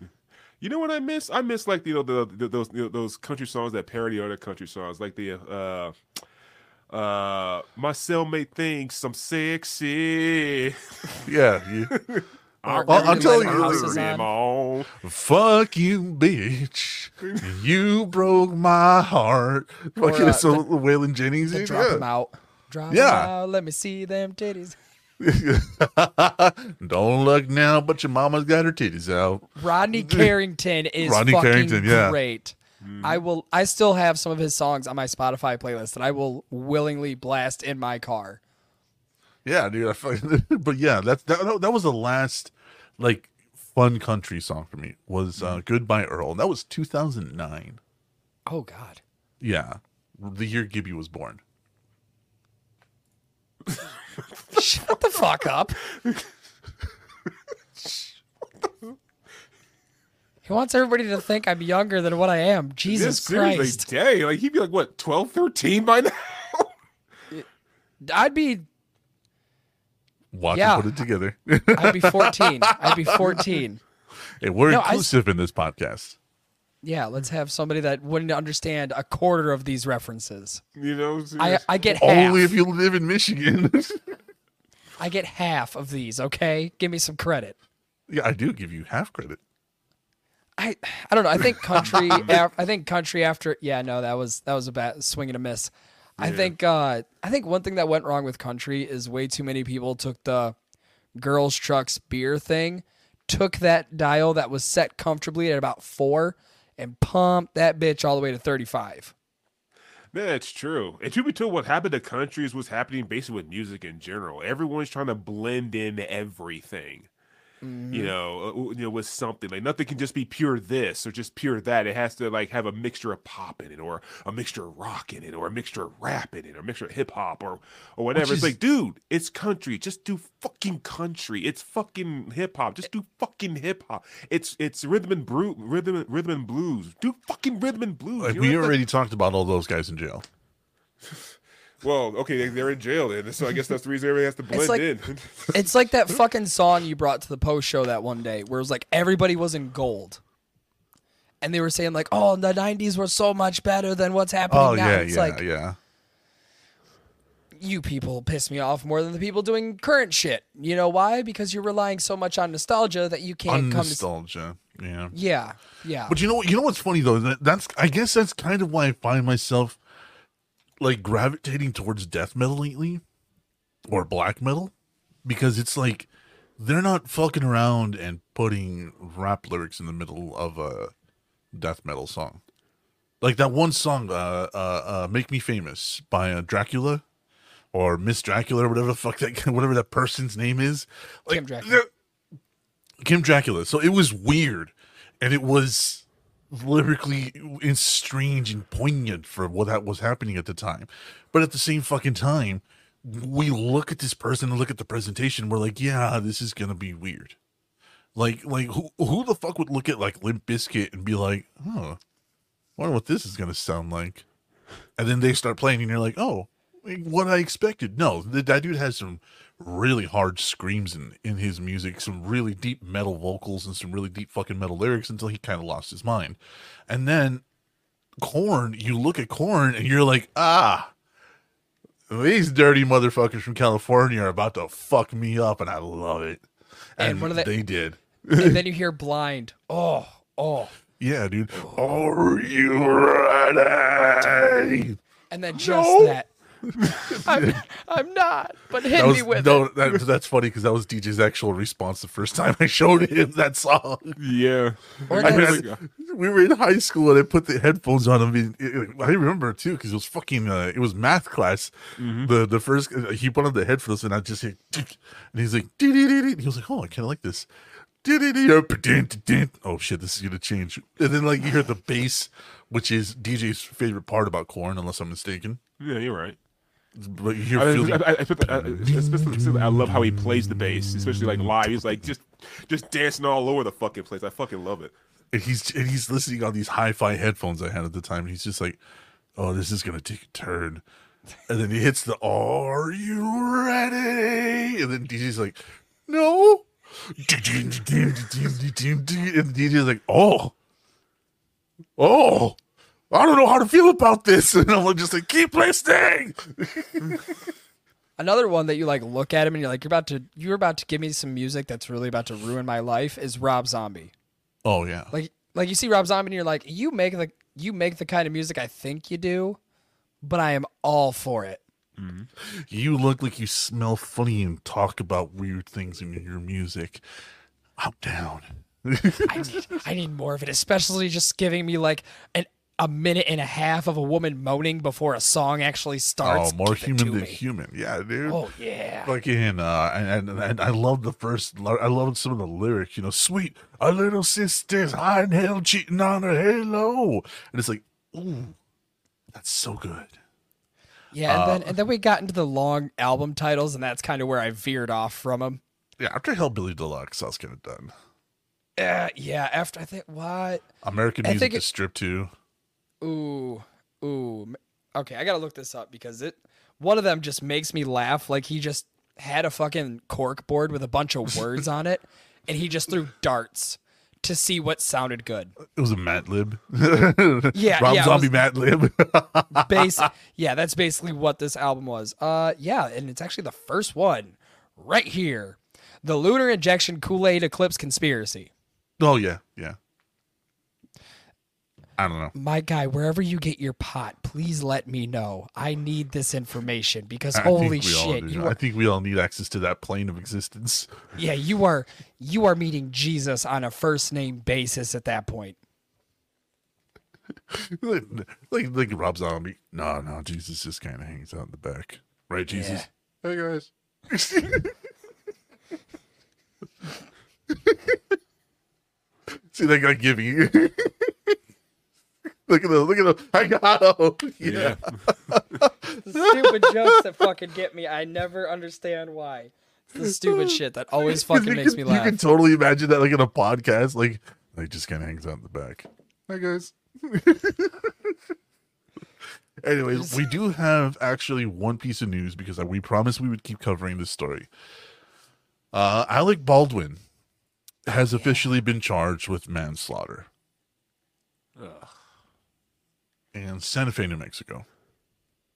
Actor Alec Baldwin and the Whitman specialist will be charged with involuntary manslaughter in the fatal shooting of a cinematographer on a New Mexico movie set. Prosecutors announced Thursday, citing a criminal disregard for safety. Attorney Mary Carmack Outwise issued a statement announcing the charges against Baldwin and Hannah Gutierrez Reed, who supervised weapons on the set of the Western Rust. Helena Hitchens died shortly after being wounded during rehearsals at a ranch on the outskirts of Santa Fe, New Mexico on October 21st, 2021. Baldwin was pointing a pistol at Hitchens when the gun went off, killing her and wounding the director, Joel Souza. Assistant director David Hulse, who handed Baldwin the gun, has signed an agreement to plead guilty to negligent use of a deadly weapon, the district attorney's office said. The decision to charge Baldwin marked a stunning fall for an A-list actor whose 40-year career, including early blockbusters, so on and so forth. The district attorney said Baldwin's involvement as a producer and as the actor who fired the gun weighed in the decision to file the charges. This was, quote, "This set was really being run fast and loose, and he knew, or he should have known, that there had been misfires, that there were safety concerns, that multiple people had brought them up. The fact that Baldwin was the actor that held the gun, that pointed the gun, and pulled the trigger also contributed. Involuntary manslaughter can involve killing that happens while a defendant is doing something that is lawful but dangerous and is acting negligently or without caution. The charge is a fourth-degree felony, punishable up to 18 months in jail and a $5,000 fine under New Mexico law. The charge also includes a provision that could result in a mandatory 5 years in prison because the offense was committed with a gun. The district attorney said charges will be filed at the end of January and that Baldwin and Gutierrez Reed will be issued a summons to appear in court. She said prosecutors will forego a grand jury and rely on a judge to determine if there is probable cause to move forward to a trial. Andrea Reeve, a special prosecutor on the case, cited a pattern of criminal disregard for safety. If any one of those three people, Alec Baldwin, Hannah Gutierrez Reed, or David Halls, had done their job, Helena Hitchens would still be alive today. It's that simple." Baldwin's attorneys say that the charges represented a terrible miscarriage of justice. The actor had no reason to believe there was a live bullet in the gun or anywhere on this movie set. He relied on the professionals with whom he worked, who assured him that the gun did not have live rounds. "We will fight these charges, and we will win." As the film's armorers, Gutierrez Reed had the authority to bring rehearsals to a halt if safety standards were not being met. She loaded the gun and absolutely should have noticed the difference between a live and a dummy round. An attorney for Gutierrez Reed said the charges were the result of a very flawed investigation and an inaccurate understanding of the full facts. "We intend to bring the full justice to light and truth to light, and believe Hannah will be exonerated of wrongdoing by the jury." Yeah, I'm with the defense on this, to be told, because he does a public service announcement. You know, or he did a public service announcement. Mikey, which one do you mean? Keep going, DJ. I'm on the defense on this one because, like I said, like in the end, Alec Baldwin is an actor. He literally does what he's told. His job is to act out a role. It's the professionals. It's the professionals' job. It's the people who are certified to handle this. That should have checked the weapon, make sure every safety precaution was done before Baldwin should have even had the freaking weapon in his hand. I'm sorry, like. I'm on the defense side on this one. It's like, because in the end, Baldwin is not a professional, professional expert when it comes to firearms. He's not. No. And he's like I said. That's the thing about actors. They just do the job they're hired to do. That's it. No more, no less. You have to rely on the professionals and the experts to let you know what is okay, how to handle things and stuff. So yeah, no, I'm completely on the defense side. I hope Baldwin gets off. This is, you know, like I said, this is the, you know, this is actually bullshit crap. Like I pride myself on being an expert on some things, but if I'm not an expert, then I'm going to actually rely on the professionals because this is what they do best. This is what they hone their skills on. I'm going to rely on them because they know more about than me than this particular subject. So I'm going to follow their lead. It's literally as simple as that. That's what you do. You know, like I said, like, you know, I'm not a doctor, so I'm going to follow the doctor's orders. You know, I'm like, I mean, it's like, fuck, man. I'm just going to read one more part of this. The Screen Actors Guild said guns are provided to actors by expert professionals who are directly responsible for safety. The prosecutor's contention that an actor has a duty to ensure the functional and mechanical operation of a firearm on a production set is wrong and uninformed. An actor's job is not to be a firearms or weapons expert, said the union. Yeah. Exactly. It's not their job. Gibby. Go ahead, man. Yeah, I'm on the same boat. If you, like DJ said, you know, you're working with professionals that know the difference between all these things. And actors are kind of just there to play the part. If they're not professionals with it, you can't be mad when they fuck something up when it was somebody else's job to make sure that all safety precautions were met. Because if the safety precautions weren't met, who are you going to blame in the end? Yeah. The ones who safety precautions should have been their job. Yeah, no. So I agree that the people who were working with the weapons that know their shit, I think they should be at more fault than Alec Baldwin. Mm-hmm. Okay, so as somebody who owns a lot of firearms, as somebody who is trained in a lot of firearms, and somebody who's worked on sets with firearms. Gibby and I did an interview, and he said, "What is the number one issue it becomes with actors?" And I said instantly, without even hesitation, firearms. Because, and I said in our interview, Gibby, if I'm not mistaken, that they take firearm safety for granted. Yeah, no, that's exactly what was said. Either because they think they know a firearm, or because they rely on the crew. Now, with this is an issue. Number one, the armorer. I don't know what fucking mom and pop operation there was. Supposedly there's been set leaks that shows literally just how slapped together this whole fucking thing was and how it's really, really unprofessional. Number two. The AD is the one that handed Baldwin the gun. The AD is not a firearms expert, nor is he an armorer. That should have never fucking happened. If there is no armorer on the set that day, there's no weapons being used that day. It's the way it should fucking be. Period. I don't give a fuck. I don't give a fuck if there's people like me on the set who are firearm trained, who are very familiar with firearms. If I'm on the fucking set and there's no armorer, guess what? We're not using weapons today. We're going to film something else. We're going to go to another storyboard. We're going to go to another page. We're going to do something else. Without an armorer on set, no firearm is being touched. Number three. I've heard Alec Baldwin and one of his statements regarding this. This guy doesn't know jack fuck all about guns. He didn't even know that it was called a hammer.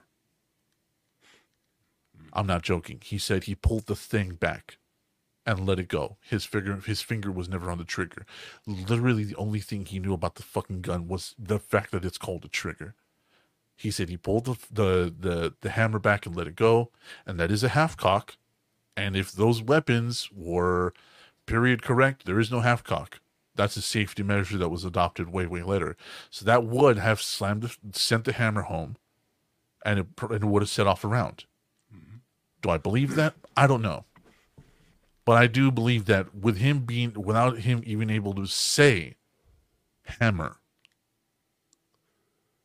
there is huge, huge doubt that he knew what the fuck he was doing with a firearm. On top of that, the AD is the one who handed it to him and said, "Here, shut the fuck up, act." Do I believe that he should be charged with manslaughter? No.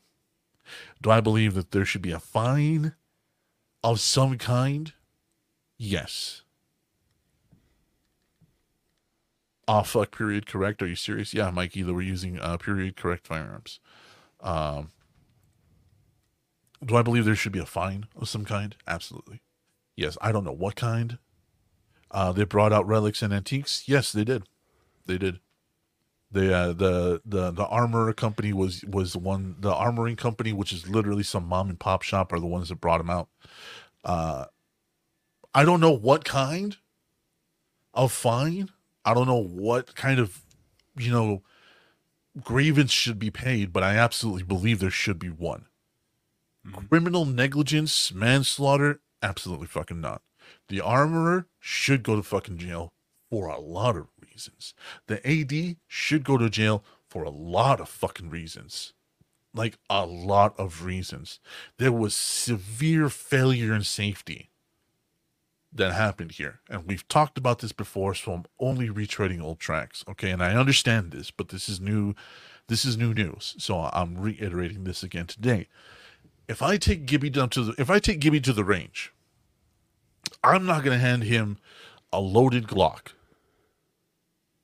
without instruction.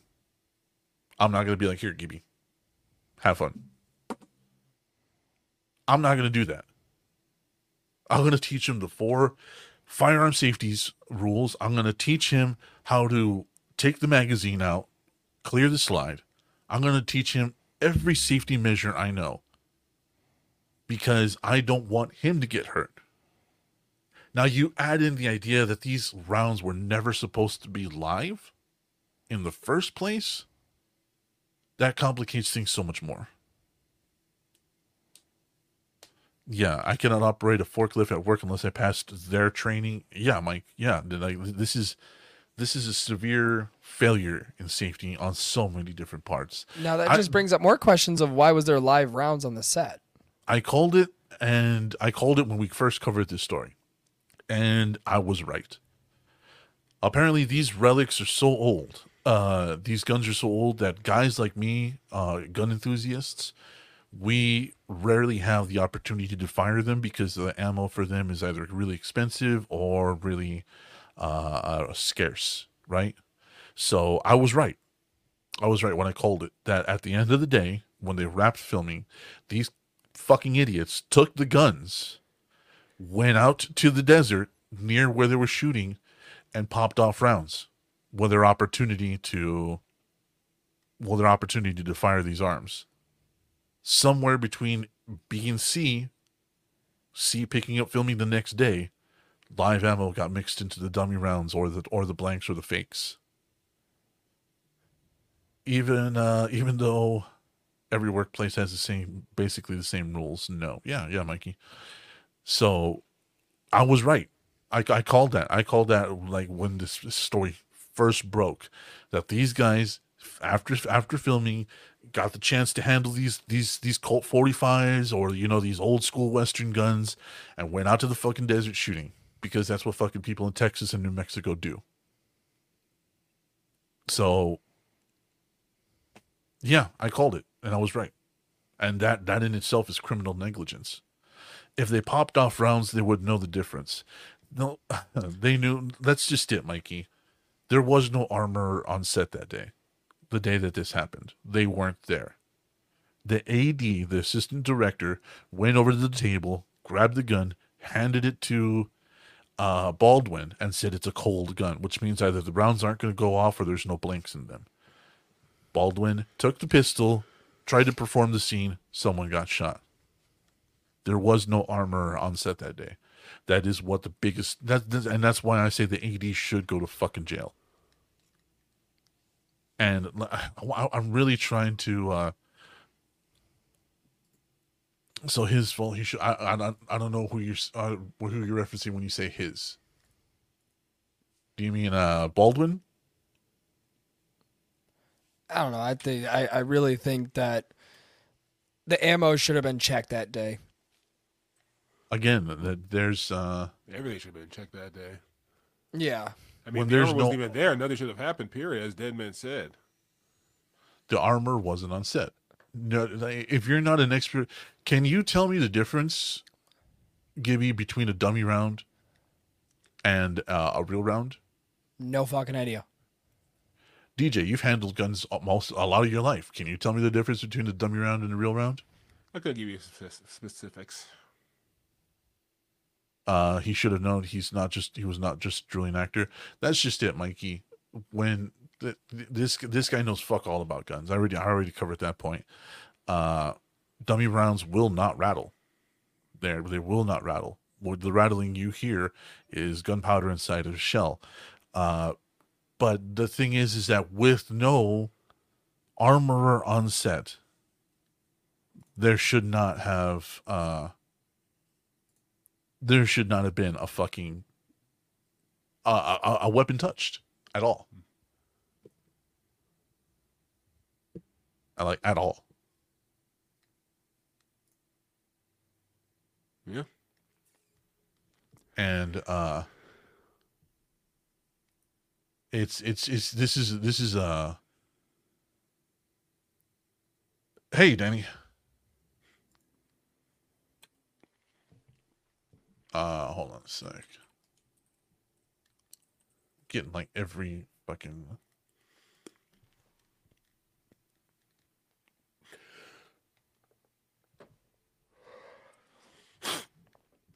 all right, hold on. I'm because they say they were leaked, so I'm trying to find like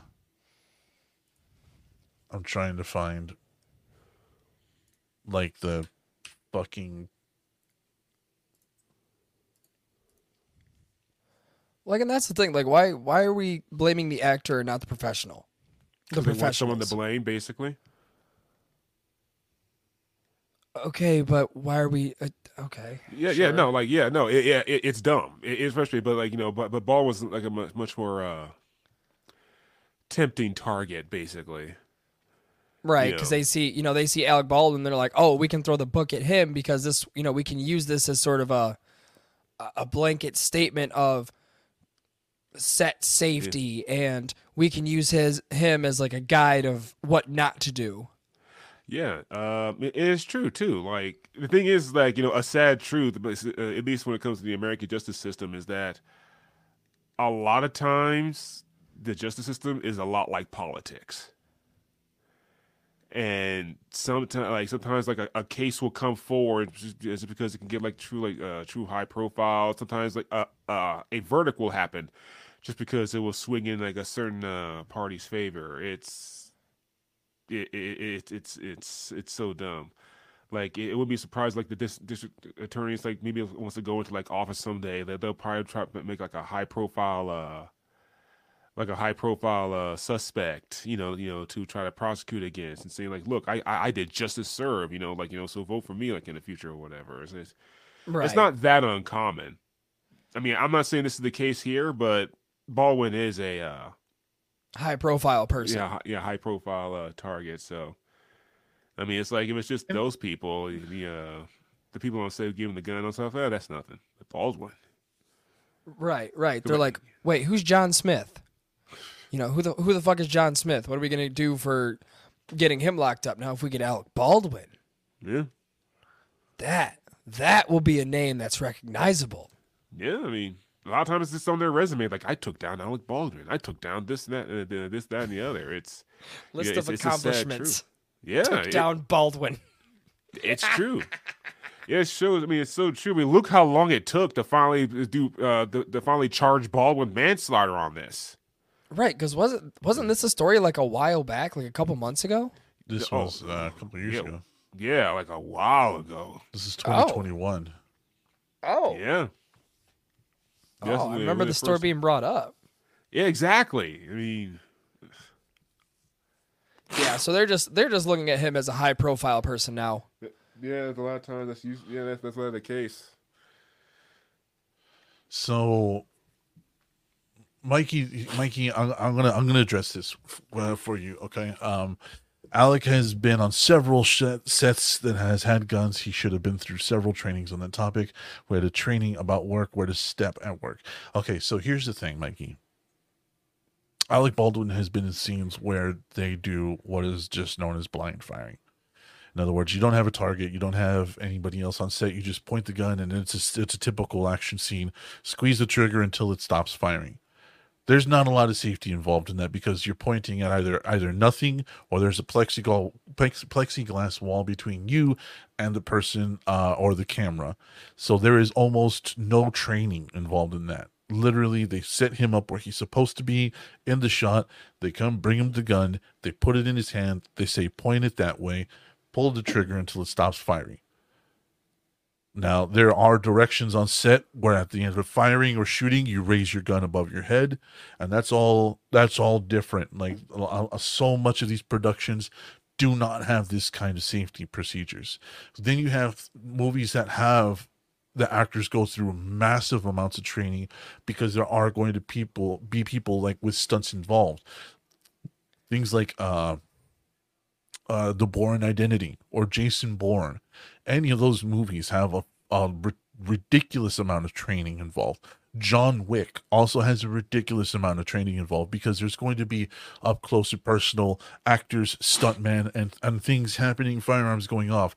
So those people, even in The Matrix, where there was guns in almost every scene, if you go back and look at the behind the scenes, there is not a lot of training happening. There is not a lot of safety precautions happening. It is point the gun that way, pull the trigger until it stops firing. We cut, we reload you, we do the next scene, or we reshoot that scene for whatever. The idea that there is an NRA representative or an IPSAC representative or something like that on set is just not true, Mikey. It's just not. Those kinds of representatives, those kinds of civilian contractors cost these productions money. So what they'll have is they'll have an armorer on set that says this gun is hot or cold, which means it will fire or not fire, right? A lot of times a cold gun just means that you're going to be pointing it around at other actors or the camera, you know, waving it around. You're not going to fire it. A hot gun means there's blanks in it. A hot gun means that you're going to pull the trigger, sparks are going to come out, pressure is going to be unloaded. Alex, 40 years of acting, never covered firearm safety. I honestly can't answer that, Mikey. What I can tell you is that from the film industry and the stuff that I've worked in, which has been extremely low budget, like there is not a lot of safety. I've worked on a couple of productions that were high budget in El Paso. I worked on Borderland as a consultant, and several people. I even tried to be an extra one time. I didn't make it on screen, but I've worked on there. There is not a lot of. There is not a lot of safety measures involved. The armorer was not there, and they kept going. Yes, Mike, that is the major point of all of this, is that the armorer was not there. The AD picked up the firearm from the very slop-shoddy fucking mom and pop fucking table that they had, handed it to Baldwin, said it was cold, which means it's not going to fire, and said, go.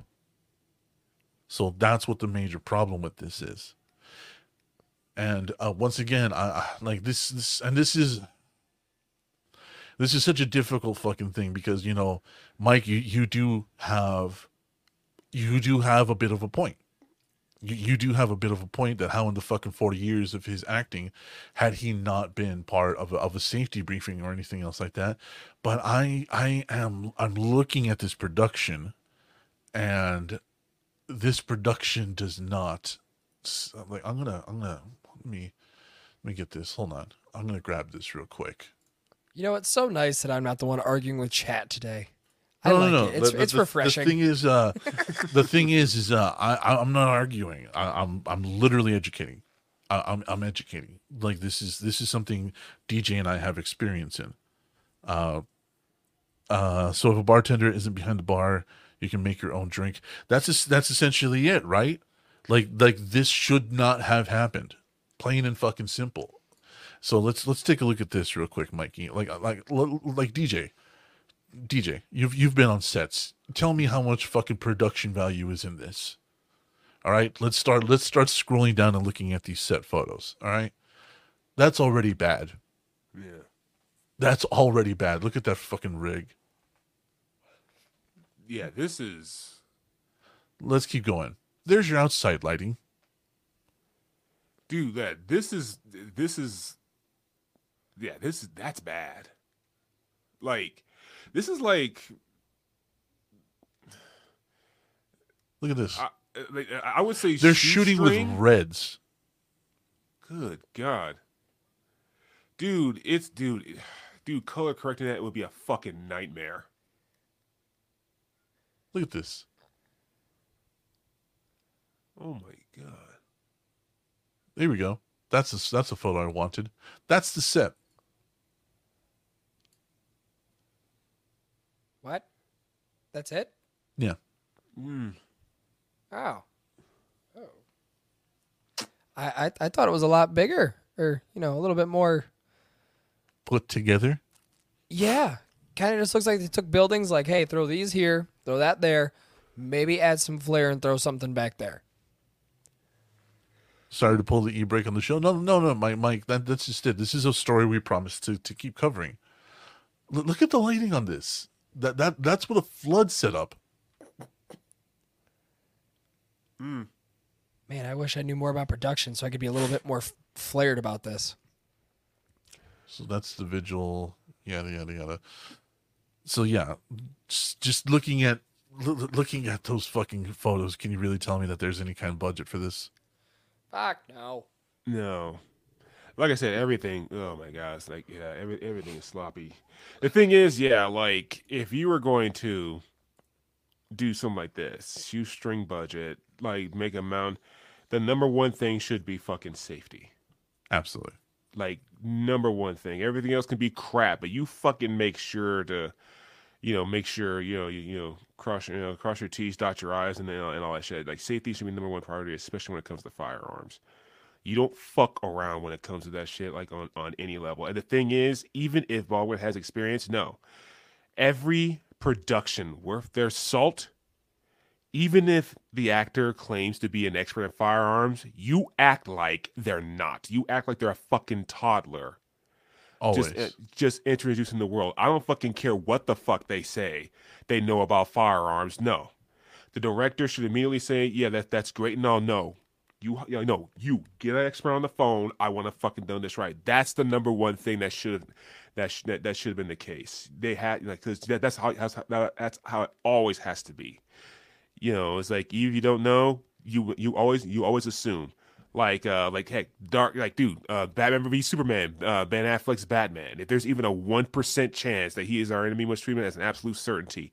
With something like this, you have to do that. They can claim all the world, but if there's even a 1% chance they don't know what they're fucking talking about, you treat it as an absolute certainty because there is no fucking second chances. There is no fucking do-overs, as we just saw what's happening with the Alec Baldwin situation. Like his experience. Don't fucking care. I don't fucking care if you were born with a gun in your hand, a cigar in your mouth, whatever. I don't fucking care. No, you get someone on the fucking horn to show them like all over again. You show them the bases all over again. We're gonna fucking do this right. And that was on the director, should have gotten the armorer, on everybody else, everybody on set before that fucking gun even. Like before Baldwin even looked at that gun, that process should have been done this should be 10-12 steps. Before Baldwin should even be able to even look at that gun. Yeah. So Alec got great value chips instead of lace. He still knew that there were chips. The thing is, Mikey, is that we're not talking about a single instance. Alec Baldwin did not run over to the table, grab a gun, and then run back and then point the gun and then go. No, there was a lot that failed. A lot of things that failed for Alec to even get a loaded firearm in his hand. There was so many things that had to fail, Mikey. Yeah. And not even a lot. And not even that. Like, and the thing is, this shit happens even when everything goes right. A perfect example, Brandon Lee and The Crow. Yeah. Every precaution was made. Everything was on the letter. But there was a faulty blank. So and he died. Yeah. So even when things go right, shit can still happen. And we're not saying, and once again, I'm reiterating, Mikey, that Alec Baldwin should not be without blame. He should absolutely get some of this blame. He should absolutely pay some kind of fine, some kind of restitution. What I am saying, though, is that for the amount of shit that went wrong for this to even happen, it's not on him. It's not. At least not entirely on him. Not entirely, no. The amount of shit that went wrong, no armor on set, number one, an AD who was not a firearms. It was an accident. Alec is not blameless. Thank you. Perfect. Yes, it was an accident, and Alec is not blameless. Yes, that is it. That is exactly where our stance is. And the people that are to blame should be the ones that go to jail. Plain and simple. Yeah, and trust us, we don't like fucking taking this stance. This is not a stance that we're enjoying taking. But, you know, the idea that I've worked in production, DJ's worked in production, Gibby's a porn star. So, you know. I mean, it's not even that. It's just common fucking knowledge. It's not even so much that I haven't worked in production. It's more or less just knowing, having professionals on set and then, you know, getting mad at the guy that was relying on the professionals. Yeah. Common fucking knowledge is what it is. Like, if I take anybody to a range, and if I take DJ to a range, DJ's been around guns most of his fucking life. But if I take DJ to a range, do you really think he's not going to listen to every command I say on that range? I would hope absolutely so. Not. Like, I dabble in firearms, but my Deadman knows more than me, and I'm going to fucking follow his lead to the letter because I know, if I don't, I could get hurt or worse. Or hurt someone else, yeah. Mm-hmm. So there's so much failure here, so much failure, and none of us like taking this fucking stance. None of us do because this is such a difficult thing to quantify. But we're gonna keep up with this story. We promised we're gonna. With that said, though, it's time for us to start wrapping this bitch up and start heading to the post show.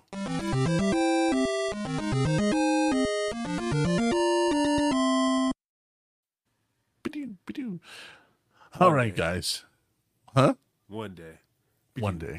I gotta fix it. I know I gotta fix it. Just remind me. I got so much other shit I'm trying to do. But let me just run through this real fucking quick so that way we can get out of here and we can all stop arguing about who shot who. Alec Baldwin apparently shot someone, but you know, we're not gonna argue about who killed Roger Rabbit. Yeah. So, anyways. We have a Patreon, and you guys just got a taste of your Christmas presents with your keychains. Mike Smith is this month's winner, so you will be getting a cool fucking package, Mike. I promise you that. And speaking of our Patreon, though, go to patreon.com/VT Network. You get three membership levels. $1 a month, you get a producer credit on every episode. I'm running Mental Minute and A Minute with DJ. A Minute with DJ will be ramping up here soon. Right, DJ? Yeah. As long as I have to go out of town again, yeah. The number 3 level, you get a producer credit on every episode, access to the post show that releases every Wednesday, the Marine Mental. I'm in it with DJ and a Marine Mental Minute. Fuck me, that was difficult. All in love, of course, Mikey. We love you. No, and this is where you want to be. You want to be on the $5 tier, the Airstrike tier, access to the monthly movie roast. Our next one is going to be a Steven Seagal movie. Prepare for the terrible that is. Yes. Access to the post show. Your name read out loud at the end of every episode. Producer credit every month. Stickers each month. The stickers for this month have already been ordered. They're on their way. Giveaway every 3 months, which Mike just fucking won. A Minute with DJ and a Marine Mental Minute. Except Alec, who is a killer, seen it on True Socials. I mean, it's undoubted that he killed someone, so we can't even argue that on a technicality. So once again, it is patreon.com/VT Network. $5 a month is where you want to be. So with that said, though, also we have merch. We don't give a fuck about the money. We just want you to rep our shit. Right now they're having a sale, 20% off.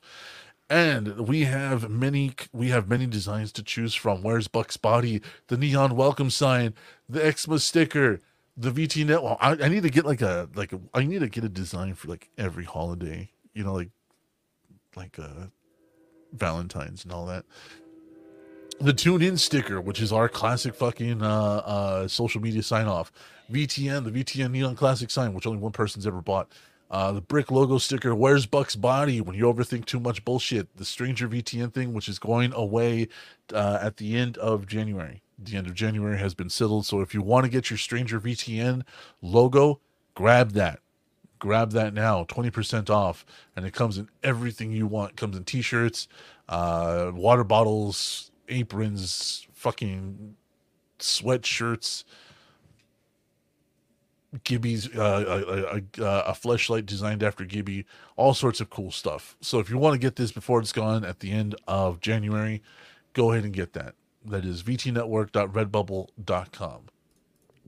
Don't be promising stuff that you can't, you know, don't be writing checks your fucking mouth can't cash there, buddy.